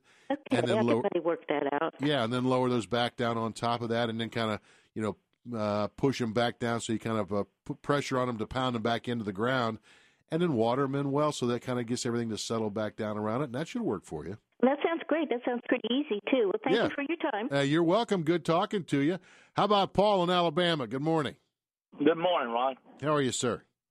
Great, thank you. Good. You're asking a question on the fertilizer. During the spring, you was telling us to put something out without the fertilizer that would kill the weeds for three months or four months. What was that, please? Well, well, what that is is a pre-emergent herbicide, and pre-emergent herbicides go after weed seeds. So any of the weed seeds that start to germinate in the springtime while your lawn's dormant and not really filled out yet, that stops the weed seeds from coming up. So you don't have to deal with the, with the whatever comes up from seed. Now, if it's a perennial weed that comes up from the root system rather than from seed, that pre-emergent doesn't do you any good. Then you've got to go through and spot treat with a weed killer or vegetation killer to get those under control. But yeah, it's a it's a pre-emergent herbicide and it stops the seeds from coming up. All right. If the question here is, if, your grass has started growing, will that stuff kill it? No, as a matter of fact, the the pre-emergent all that does is goes after seeds. All right. So even if you put it down, you can put pre-emergent down anytime during the year, unless you were actually seeding the lawn, and of course it would stop the the grass seed from coming up as well. But otherwise, pre-emergent herbicides really just all they do is when you put them down, you water them in. They create this barrier that stops seeds from growing. So they'll germinate, try to grow, but they can't. They can't root in, and it stops them from doing that. But otherwise, it doesn't affect your grass. Uh, and and again, read the label because there are some plants that, and, and some are listed for la- lawn, some are listed for landscape, some are even listed for the vegetable garden. But make Okay. sure make sure you read the label so you know which is which. And there are a few plants you don't use them around, but otherwise shouldn't affect your turf at all. What I was, all I could find said use under mulch, mulch, or use in the garden. So it made me think it might kill grass. So that's what I was trying. If there, is there something out there that's specifically for lawns? Well, you know, if you look, if, if you go to a local garden center and they would show you like the one called Dimension, Dimension is one of the few that you can actually put in the lawn and in the landscape bed as well. And there's very few of them that you can do on both. But that's one that can go both ways. Um, but if you ask for a specifically say, I need a pre-emergent herbicide for my lawn, they'll show you which one is for specifically for the lawn. But Dimension can go both in the lawn and in the landscape beds. That's great. We appreciate your time very much. All right, Paul, good talking to you. And uh, let's take a quick break. We come back, we'll continue on. 800 823 8255 is our number here in the garden with Ron Wilson. Green thumb or not, Ron can help at 1 800 823 TALK. This is In the Garden with Ron Wilson. Sean Hannity. Weekdays 3 till 6. 55 KRC, the talk station.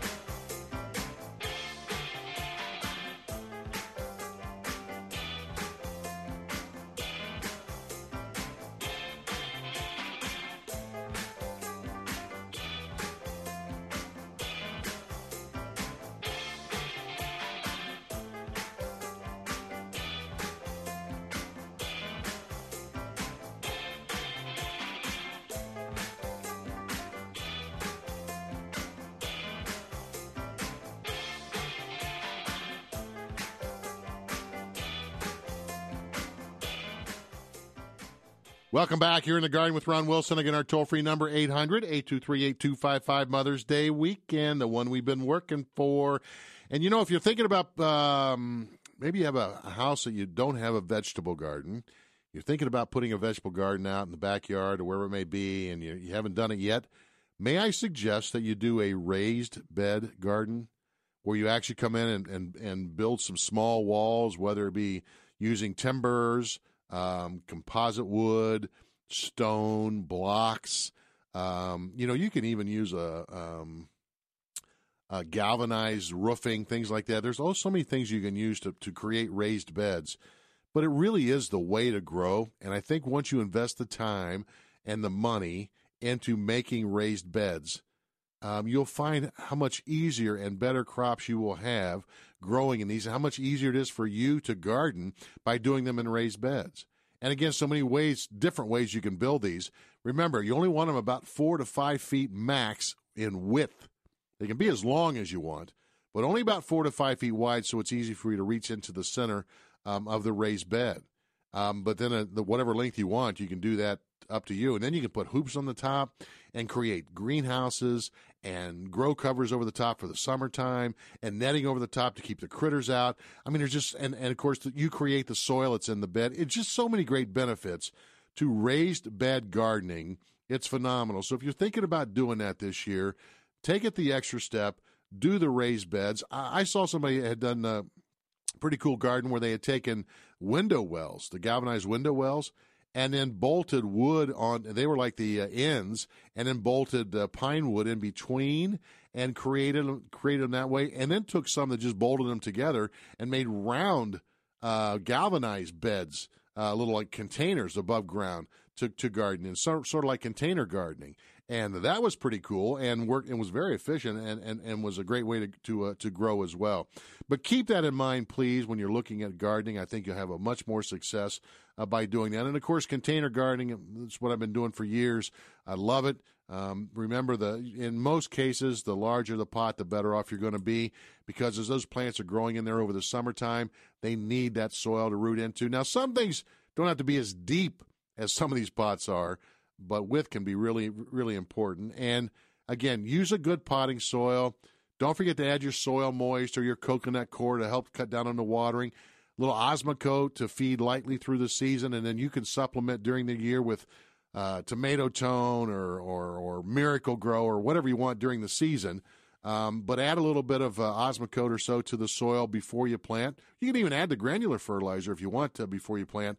And if you're doing tomatoes and peppers in containers, make sure you add an extra source of calcium. I have so many folks that get off to a good start and all of a sudden the tomatoes start to come on and they have blossom end rot, which is where the bottoms start to turn black or brown. It's a lack of calcium. Now there's many reasons why the calcium may not be getting to the fruit. But the first thing you want to make sure is that you have calcium in the soil. Then if you've got that, we can look at the other factors. And in potting mixes, they typically don't have any fertilizer uh, and typically not any calcium and you can get calcium from lime, from gypsum, uh, from buying straight calcium, which you can buy at your garden centers. Um, tomato tone by uh, Espoma, Holly uh, Tomato Tone, has extra calcium in it because it's for tomatoes and for growing for peppers as well. So use something with high calcium so that you make sure you've got the calcium in there to help cut back on blossom end rot. And then you're ready to go for your container gardening. And again, in the containers, you know, your imagination is your limitation as far as what you can grow there. My my my uh, theory has always been if it grows in the ground, chances you are can grow in a pot, and probably even better because you control everything. And I'm talking about the the bushel and berry blueberries and, and dwarf raspberries and blackberries and the urban apples and, and you know the whole nine yards. Horseradish. I love growing horseradish in containers. Looks cool. After two years, you got a whole pot full of horseradish roots. Um, keeps it contained. Rhubarb, all the herbs. I just can't push it enough. And again, get out to your local garden centers this weekend. You're going to find out all the great containers that are out there for you uh, and growing in container gardens. Kevin in Ohio has got a raised beds comment. Kevin, good morning. Good morning, Mr. Wilson. How are you? Sir? I'm great. You're not out deer hunting today? Uh, no, I'm chilling plants at the nursery. Got to work, damn it. Uh oh, darn, uh, darn it. Uh, talking about deer every day, though. I mean, that's just it's got to be in our conversation as gardeners. We have to talk about that. Oh yeah. Trying to experiment this year on something new, and I'll let you know how that goes. Okay. But uh, Ron, if there ever was a year for a gardener to turn through frustration to raise gardening and raise beds and planters, this is the year. I mean, what you, what you've been preaching for a long time holds true this year. I was involved yesterday with the Parks City of Cincinnati Parks in their corporate challenge and actually had a very good group working in a park with me and that soil was still so moist and so cold, and I felt guilty putting plants in that. you know, mother, who would think that we would have these conditions through Mother's Day weekend? Yeah. You know, I'm I'm cautious about even going out there over the next couple of days till it dries out, and then. But um, I was also today thinking about we have an event coming up with the Cincinnati Horticultural Society, and we one of our favorite events to do. It's Gardeners Recognition, and you can go on the Cincinnati Horticultural dot com website mm-hmm. and recognize your neighbors, a business, the dentist, or anybody that you're around that has a beautiful garden.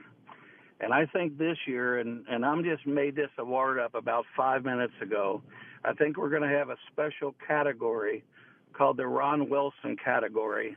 and we want nomination for raised gardens hey. and planters, vegetables or flowers. So, in honor of this very wet year, and you're preaching to us for years about the raised plantings and their success, we're going to have a special category. Excellent, excellent. Do me a favor, email me all the info. I'll, I'll be sure to share it with everybody next week.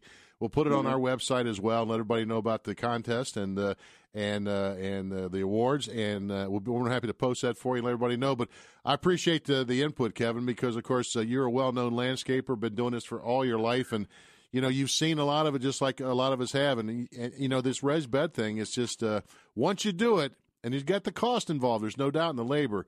But once you do it, it's the best thing you ever did. Yes, sir. All right, uh, Kevin, and keep me posted uh, on that deer thing. And by the way, I forgot to tell you, the Poncirus that you gave me a couple years ago, You have some fruit this year. it's it's flowering, and I'm going to have some fruit this year. Enjoy. I will. Thank you, sir. Always a always a pleasure. Poncirus flying dragon. He gave me one a couple years ago, and that thing is uh, finally flowered this year. Going to have some fruit. If you're not sure, Poncirus, P O N Y or Pons C Y R U S, Poncirus flying dragon. It's a hardy uh, citrus that has these huge thorns on it. That's a really cool looking plant.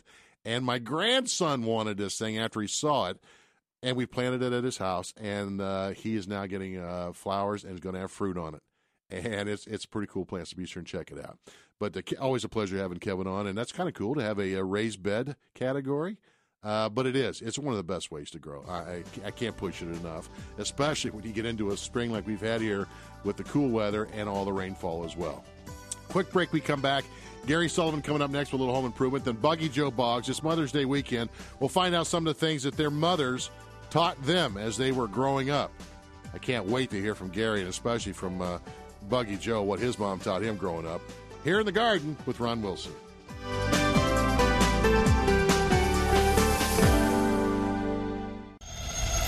Landscaping made easier with your personal yard boy. He's in the garden and he's Ron Wilson. Health, taxes, your kids. Talk about it on 55 KRC, the talk station.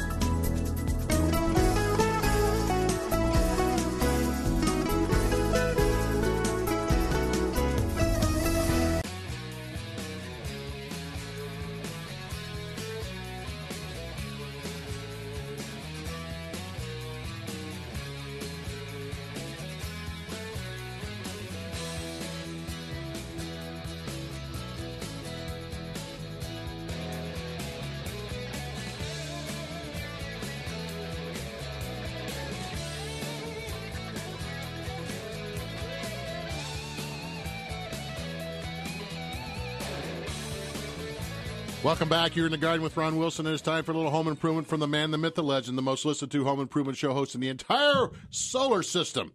His name is Gary Sullivan. His website is GarySullivanOnline.com. More home improvement information and content on that website than you will find on any website, again, in the entire solar system. And by the way, his uh, name is Mr. Gary Sullivan. We call him the homeboy. What say you? I say, tell me something your mother taught you when you were growing up. Well, before we get to that, I saw your pictures on your blog Let at just put that ronwilsononline.com. Take off my headphones. Well, I wanted I just want to compliment you. Uh, pictures on what? On your ronwilsononline.com, your container gardens, how you turn that deck into that big container garden. Do you like it's that? really looking good. It looks awesome. I'm glad you took that up because it does look nice. Now, are you doing tomatoes and peppers on that? No. What, what are we? Corn. I don't know what's going on in that. Wow, looks good. Did you see it? Yeah, the way you Are you framed being it. up. serious? Yeah, it's awesome looking. I just, I'm surprised you did it. Do you know somebody sent me pictures of that this week? No. Yes.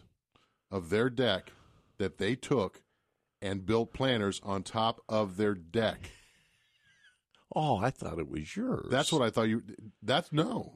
That's not yours. no, it was your idea, and Ah. they're building they're building planters on top of their deck. Thanks Yes. to the homeboy. Okay. I, Well, I, I thought have never seen that ever, other than the fact that I'm just big planters up there. We're trendsetters, Ron. But literally building, they took took their huge deck and turned it into a raised planter bed. I thought it was yours. We No. talked about getting yours cleaned and were- sealed, and nothing ever happened. And I saw these cleaned. pictures, and I thought, my gosh, he took It my did advice. get cleaned. It looks fantastic. It did get clean. It just didn't get sealed. I thought you did the. No, I, thought didn't do it. uh, but oh. somebody did. They thought it was a great idea, and it looks good. Now I just got to told them to send pictures when they get it planted. So, what'd your mom teach you? Stay away from people like you. Is that right? Well, Mhm. you kind of grew up on a little farm. She had to teach you. we did. We were always out in the country. Yeah. My, my parents both grew up on farms too, Yeah. but she taught me time travel. Time travel. Mhm. If Well- you don't straighten up, I'll knock you into next week. Oh, yeah. My mom chased me with a fly swatter one time. Well, I got beat with a fly. Oh, I shouldn't say that, should I? No, my don't say mom. No, I. Yeah, I got hit once with a fly swatter. My my teachable Those, hurt, moment those were the life. wire ones. Yeah, my Those hurt. teachable moment was the fly swatter Yeah. kind of being raised at me on the steps, and I was probably about fourteen, and I took it from her. Oh, Oh, mistake. you. Ooh, Mhm. I never ever did that Well, I just didn't want to because I would have gotten hit. it from I my didn't. mom and then from I my just dad. said, I don't do that, and I kind of, and then we, yeah, we had a conference Ooh. that night. Ooh, We had a I conference. bet we we had a conference that we were on restricted How old were play you? About fourteen. Ooh, It wasn't like a violent thing. She was just like Just don't giving do me that. that. and I just kind of didn't want that pointed at me, and that probably wasn't a good choice. no, That probably wasn't a good no. choice. I would have feared my mom first from at that point, and then my dad when he got home. Yeah, Yeah. yeah. Conference. Well, those are those teachable moments, Ron. How about the circle of life? Huh? the circle of life. Circle of life's big. I brought you into this world. I can take you. oh out. yeah, yeah, yeah, yeah. That's yeah. I had that said to me numerous times. In Did- fact, I did several orbits. I, I, I yeah. Did she ever say stop acting like your dad? No, No. because I acted totally like my mom. Oh, did oh yeah? I well, was totally acting my like mom. me. I was totally my mom. I mean, I, after I got married, if something great happened to me, I called my mom before I called my wife. Yeah, Seriously. so I remember she said, "Why do you always call your mom first? I, I don't know. I just do. Tell mom. Yeah, Yeah. must have been the fly swatter. That's why there's Mother's Day. That's exactly right. oh my gosh. No, my mom was always at my side. If I did something stupid, it was usually my dad that was going to correct me and my mom that was going to come in and give me a pep talk. It's all right. There you go. Yeah. See? Yeah. Right. That's what moms are for. All right. Pick you up. Pick you up. Did you ever tell your kids, wait, wait, you, I hope you have kids that grow up, when you grow up, you'll understand that they'll be just like, hope they're just like you. Yeah. You know, one of those deals. Don't you think Is it that's turning one- out that way? Yes. Yes. Don't you think that's one of the Are they, privileges of yeah, are they uh, looking at it saying, boy, you were right, Dad? Yeah, or how many times have you seen your kid become you and you just put your head down Oh, and yeah. shake? Oh. Oh, my God, don't do that. That's so me. I that's not Yeah. good quality of me, Yeah. no. Yeah. or when your grandson or granddaughter does something and you just look at your kids and go, Try to tell you. Told you. Try to tell you. Uh, Carly, Carly will look at me and say, I know you told me when I was little. They Try to they're tell you. going to be just like me. Hope they turn out to be just like you. Yeah. And they do. Yeah. That's great, isn't it? Ah, yeah. Hmm. Anyway, it's Mother's Day weekend. Yes, it is. It's the weekend we've been working for. Oh, yeah. You know, finally get the Mother's Day weekend. Well, holy cow! I mean, this is when we do all our planting and everything. It's when everybody, if, the official, unofficial, official, unofficial Mm-hmm. kickoff for the planting season. I Although most folks folks been at it for the last four Well, weeks. Or I was going to get a big old head start, but, but, it never happened. yeah, I was. and I- probably a good thing. Well, it probably is because last week, well, I was gone last week, but it wasn't a very nice week, was it? No, it was nasty, cold, Yeah. wet. It wasn't just all about the frost. I mean, it was just the wet soil and cool weather, and Backyard a lot of plants don't like that. Yeah. Sopping. Grass didn't even grow that much when I was gone. I was It's gone like wet. five days It was it didn't even grow. It was trying to stay alive, keep from drowning. See, even Ohio farmers have to decide right now what they're going to do because they oh, had both cold weather, wet feet, lots of rain that washed a lot of things away, and frost on top of it. So now they've got to give that crop about another week or so to make it to make a call what they're going to do. Mm. Replant, let Replant it or- try, yeah. uh, see if it's going to come along. Well, it looks a long range. It looks pretty good, huh? Yeah, actually it does. And talking to Ron Rothhaas this morning, uh, we got five days of good warm weather, sunny days. Rain moving in a little bit toward the end of next week. So you should be able to get out and plant this week, and then Mother Nature will water it in for you. But then he said staying warmer. But did you hear his summer forecast? No. Right now he's making the call, and he said he's pretty strong with this. Hot summer, that hotter than usual this year. So expect warmer weather. I'm not a big hot fan either. And probably not so much serious droughts, but dry times. I knew So you'd get wife- that drought in there. I so knew Mrs. you'd. Sullivan will be able to hear me say, I knew you'd get that in. It's Every time it there. rains like deluges upon us, she always goes, "Is Ron going to tell you it's a drought today?" and I'm going to go, "Yeah, probably." He's like some droughts. Yeah. But I'll tell you what, when I was I'm like a to- drought. You'd like to talk about Oh, droughts. talk about droughts. Okay. But you ought to see Lake Mead. You know, we're flying into Vegas, going to the National Hardware That's right, you were out there, weren't you? week. Lake Mead is in. I'm, I'm telling you, it was Great shape. Well, from the sky, from the air, it's significantly up from where it was just last year. Hmm. I mean, significantly. I mean, it looked like a dry bed of sand and dirt a couple of years ago. But Does- Isn't yeah. that where you kind of go around behind the rocks and go behind? Yeah, yeah, yeah, yeah, And they yeah. weren't able to do that anymore because it's gone down so low. Yeah, exactly, exactly. So I, you know, I don't know what the water tables are, but it's certainly been up. But uh, yeah, looking much better in the west. It's looking a little better. So at the hardware show, yeah, out in Vegas, boy, the technology's just coming Just in. In fact, we taped a show. We're going to play it in June um, because so many things we talked about, great summer projects, but technology just really, you know, the cameras and the when the doorbell rings, your phone lights up and you can see who's at your door and all the things with lighting, and it's just so prevalent now. Hmm. But very cool stuff. Yeah, yeah. So it does was your head time. just kind of spin? I'm getting a grasp How do on it stay now. focused? I mean, you know, there's so much. That's stuff. the story of my life, Ron. How do I? How do you stay focused at something like that? We have it all scheduled out before Okay. we even get there. We don't, but Laura does. Yes, thank Yeah. you. Mhm. Well, somebody's got to keep. Yeah, yeah. Laura's got it scheduled Yeah, out. yep. She's you got a just fly read, you just read. You just read the schedule. I do. Well, I don't even do that. She just goes, "Let's go." Yeah, Yeah, A and I fly follow. swatter in the back and back it's a pack- fly yeah. swatter. I pay attention to fly Oh, swatter. and she's probably got one. She's got several. So you got lots of report from the heart. Yeah, show. yeah. So we'll talk about that. We're going to spruce up the front door. That's what we're going to do today. We are. Paint? Do we uh, urethane? Do we restain? Do we strip? A lot of neat new paint strippers and urethane strippers out made of soy. Hmm. All natural. Very fe- effective too. So we'll talk a little bit about that. Cool. Yeah, a lot going on. Cool. That's Start Gary- planting. There, yeah, start planting. That's Gary. Uh, by the way, do you, Yes. do you get your wife something for Mother's Day? Not yet, but her birthday was last month, and we really did a big celebration for her birthday. So that kind of carries for in for Mother's She Day. She keeps telling me that does. Yeah, she's, she's that doesn't mean she's any- very that means low No, maintenance. that means no. You got to get her something. Ah, it's a trap, isn't it? yes, it is. Thanks, Ron. Thank you're welcome. Hey, by the way, that deck you have looks really Thank- nice. Do they have chocolate things for Mother, a hollow for Mother's Day? So we'd have a Mother's Day Sully. Yes, yes, they do. You have to look for them, but they got them. Mother's Day Sullys. Yeah, absolutely. I can't wait for Father's Day Sullys. Oh, I can't either. Gary Sullivan coming up uh, next on most of these uh, stations. And of course, if uh, you want to check out his website, it- check it out. It's GarySullivanOnline.com. Coming up next, Buggy Joe Boggs here in the garden with Ron Wilson. Landscaping made easier with your personal yard boy. He's in the garden, and he's Ron Wilson. Rush weekdays at noon on 55 KRC, the talk station.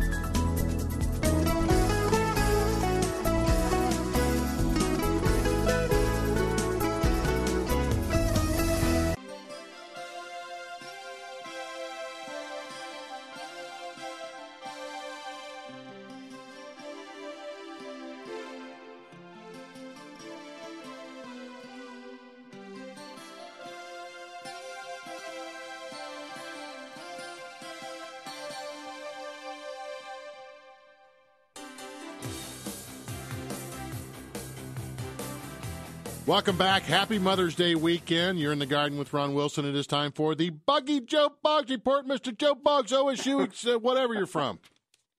From somewhere, from nice, someplace. Nice pick last week, by the way. Oh, which the uh, almost the, dreaming. Oh yes, oh yeah. I, I'll tell you, it is uh, it is amazing out there right now. I mean, the sun is just fantastic. Today is going to be uh, today is going to be a good photo day. What do you think of that? I don't know, but I'm talking about the horse pick you had last week. Oh, the horse pick. Almost oh, dreaming. like almost. I know. You know that was. uh that was my second. That I was really, a, that was a fluke. yes, I will own up to it. in, in, fact, if there had been a horse named Almost Fluke, I would have picked. I would have taken. Well. I took what Gorvin and Galvin or something. I don't know the two I well, took. they started uh, as, as we. One of them came in third, fourth. Well, it's true. It's Yeah. true. But they were sitting on the back porch talking for too long. Yeah, too they long. just hung out back there talking about it. Hey, you going to move up? Now you go ahead and move on up. It was. It was. Quite, you know, I. This is the first time in a long, long time. In fact, maybe even forever for me, that I was able to watch the whole, you know, day's festivities, all the other races. And I did not know. I think I emailed this to you. I did not know that they ran on turf. That they have a turf track At at, Churchill uh, Downs. At Church, I, Yeah. I never knew that. Yeah. Of course, your next question was what kind of turf they have. Exactly. yeah, I think we're going to have to go down there and check that Just out. find out because I mean, if it takes a beating from the horses, it's got to be pretty good turf. And that's exactly what I was thinking. That's exactly that's right. And and and and I'm pretty certain. I'm pretty certain that uh, that we could probably get on the property if if I you know introduce you know the yard boy. You. right? We take Larry Hanks, we can get in. Well, that's true. That's true. I was looking at all these things that you, that mothers teach us, and I know your mother taught you religion. Yes, You better right. you better pray that that squirrel brain gravy comes out of the carpet. yeah, that, that's it. And how did you know? Yes, our favorite our favorite gravy. That's right. Yeah, yeah. Well, uh, what can I say? it? And my mom taught me osmosis: shut your mouth and eat that corn. I like that. You like I that like one? that. I like that one. Or yes, you're going to stamina. You're going to sit there till you eat all that corn. or what about what about genealogy? You're going to act like your dad. no, I'm going to Oh. slap you so hard your ancestors are going to hurt. Uh, that's a good one. yes, I, Joey, look at the dirt on the back of your neck. You know that explains that explains why for years I had this crick in my neck. You know, trying to. Joe, if I'm you not- if you and your brother are going to kill each other, do it outside. I just finished cleaning the house. all of the momisms, Yeah. Oh yeah. all of the momisms. If you don't eat your vegetables, you'll never grow up. Guess I never ate my vegetables. So what's going on in the buggy world out there? well, I tell you, there are apples on oak trees. I, you know, this this is Apples this- on oaks? apples on uh, it, it's just amazing. These these uh, of course what we're talking about are oak, oak apple galls. And and i find it amazing with these little gall makers. They're, in this case it's a little tiny wasp. Now they don't sting people but in fact they would look like gnats. You know they're about that same size. Mm-hmm. and, and so these little wasps, you know, they they uh, they lay their eggs in different parts of the plant depending on the the wasp species, and um, and of course I ha- always have to say not every gall is produced by a wasp. There's also some little midge flies, some little tiny flies that again look like gnats, and there are other things. I'll be writing about some eriophyid mite galls here probably today or tomorrow or early next week because they likewise can cause these these weird plant structures that we call galls. Well, oak apple galls, as the name implies, they look like little apples. In fact, I have a picture posted on the uh, on the uh, Buckeye Yard and Garden line that uh, that the the gall even has little spots on it, and it, it looks like insect damage on a green apple. So, so they they they look like different things. In this case, they they look like different sized apples produced by this by these these little tiny wasps. But the thing I find amazing, Ron, is that as tiny as these wasps are, I don't understand why we see typically the same gall over a wide geographical area from year to year. For example, this year it appears that oak apple galls are pretty common based on the emails I've gotten, pictures, and and so on. But next year we may not see any of them in Ohio or Pennsylvania or Tennessee. I mean, it's over a wide area. We get the same species of wasp producing the same gall you know, do they have like a little, you know, like a little wasp internet or something like that, where they're communicating? Hey, let's do it this year. Let's make them really wonder what's happening. But that's happening, and of course, a few weeks ago, I uh, talked about. Well, I actually didn't get. We didn't talk about it, but I wrote an article about the gnarled oak leaf midge gall, and as I mentioned, you know, we do have little tiny flies. Now, this causes oak leaves to to look like kind of like brain like structures. The leaves curl in, and they uh, they can be covered in you know little white material. Looks like little white hairs if you look closely. Mm-hmm. I've gotten emails from Cliff Sadof up at Purdue, from uh, uh, Lexington, uh, uh, Dave Leonard down there at Lexington, um, Columbus, I mean, I've gotten emails from a wide area of this same gall maker producing these galls on pin oak. So again, it looks like a very good year for galls. But and, and that makes you happy. It does. Yes, I'm a gallaholic. I admit that. It's just uh, these fascinating because these little creatures, these little gall makers, are actually producing chemicals that uh, that turn plant genes on and off to grow these gall structures. Now, that's the first kind of interesting thing. But the second thing is no scientist in in the U.S. or Europe or anywhere has ever grown a gall without the gall maker. Now you mm. might say, well, why would they? you know, why would they want to do that? Well, imagine being able to turn, as I said, plant genes on and off to grow these structures. And this is what's important to always remember.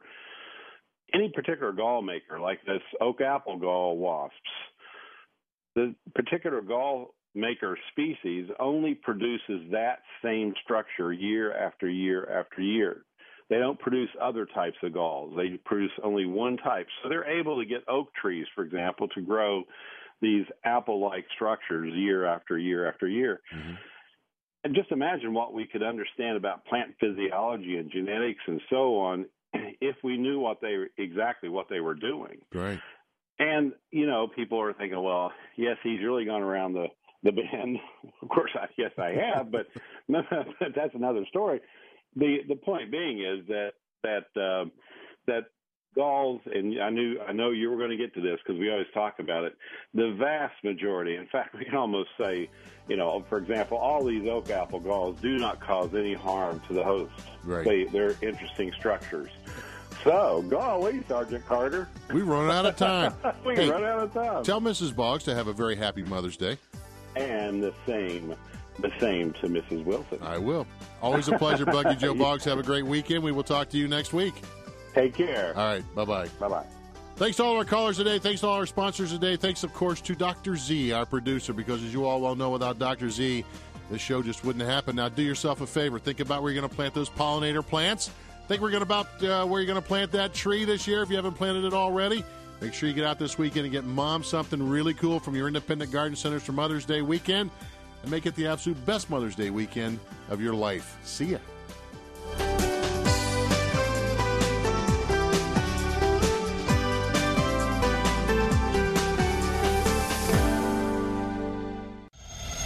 Help for the do it yourself gardener at 1 800 823 TALK. You're in the garden with Ron Wilson.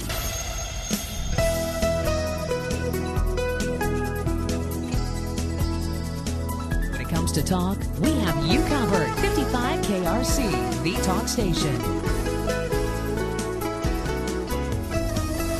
Hello, it is Ryan, and we could all use an extra bright spot in our day, couldn't we? Just to make up for things like sitting in traffic, doing the dishes, counting your steps, you know, all the mundane stuff. That is why I'm such a big fan of Chumba Casino. Chumba Casino has all your favorite social casino style games that you can play for free anytime, anywhere with daily bonuses. That should brighten your day a little. Actually, a lot. So sign up now at chumbacasino.com. That's chumbacasino.com. No purchase necessary. Group. Void were prohibited by law. See terms and conditions. 18 plus.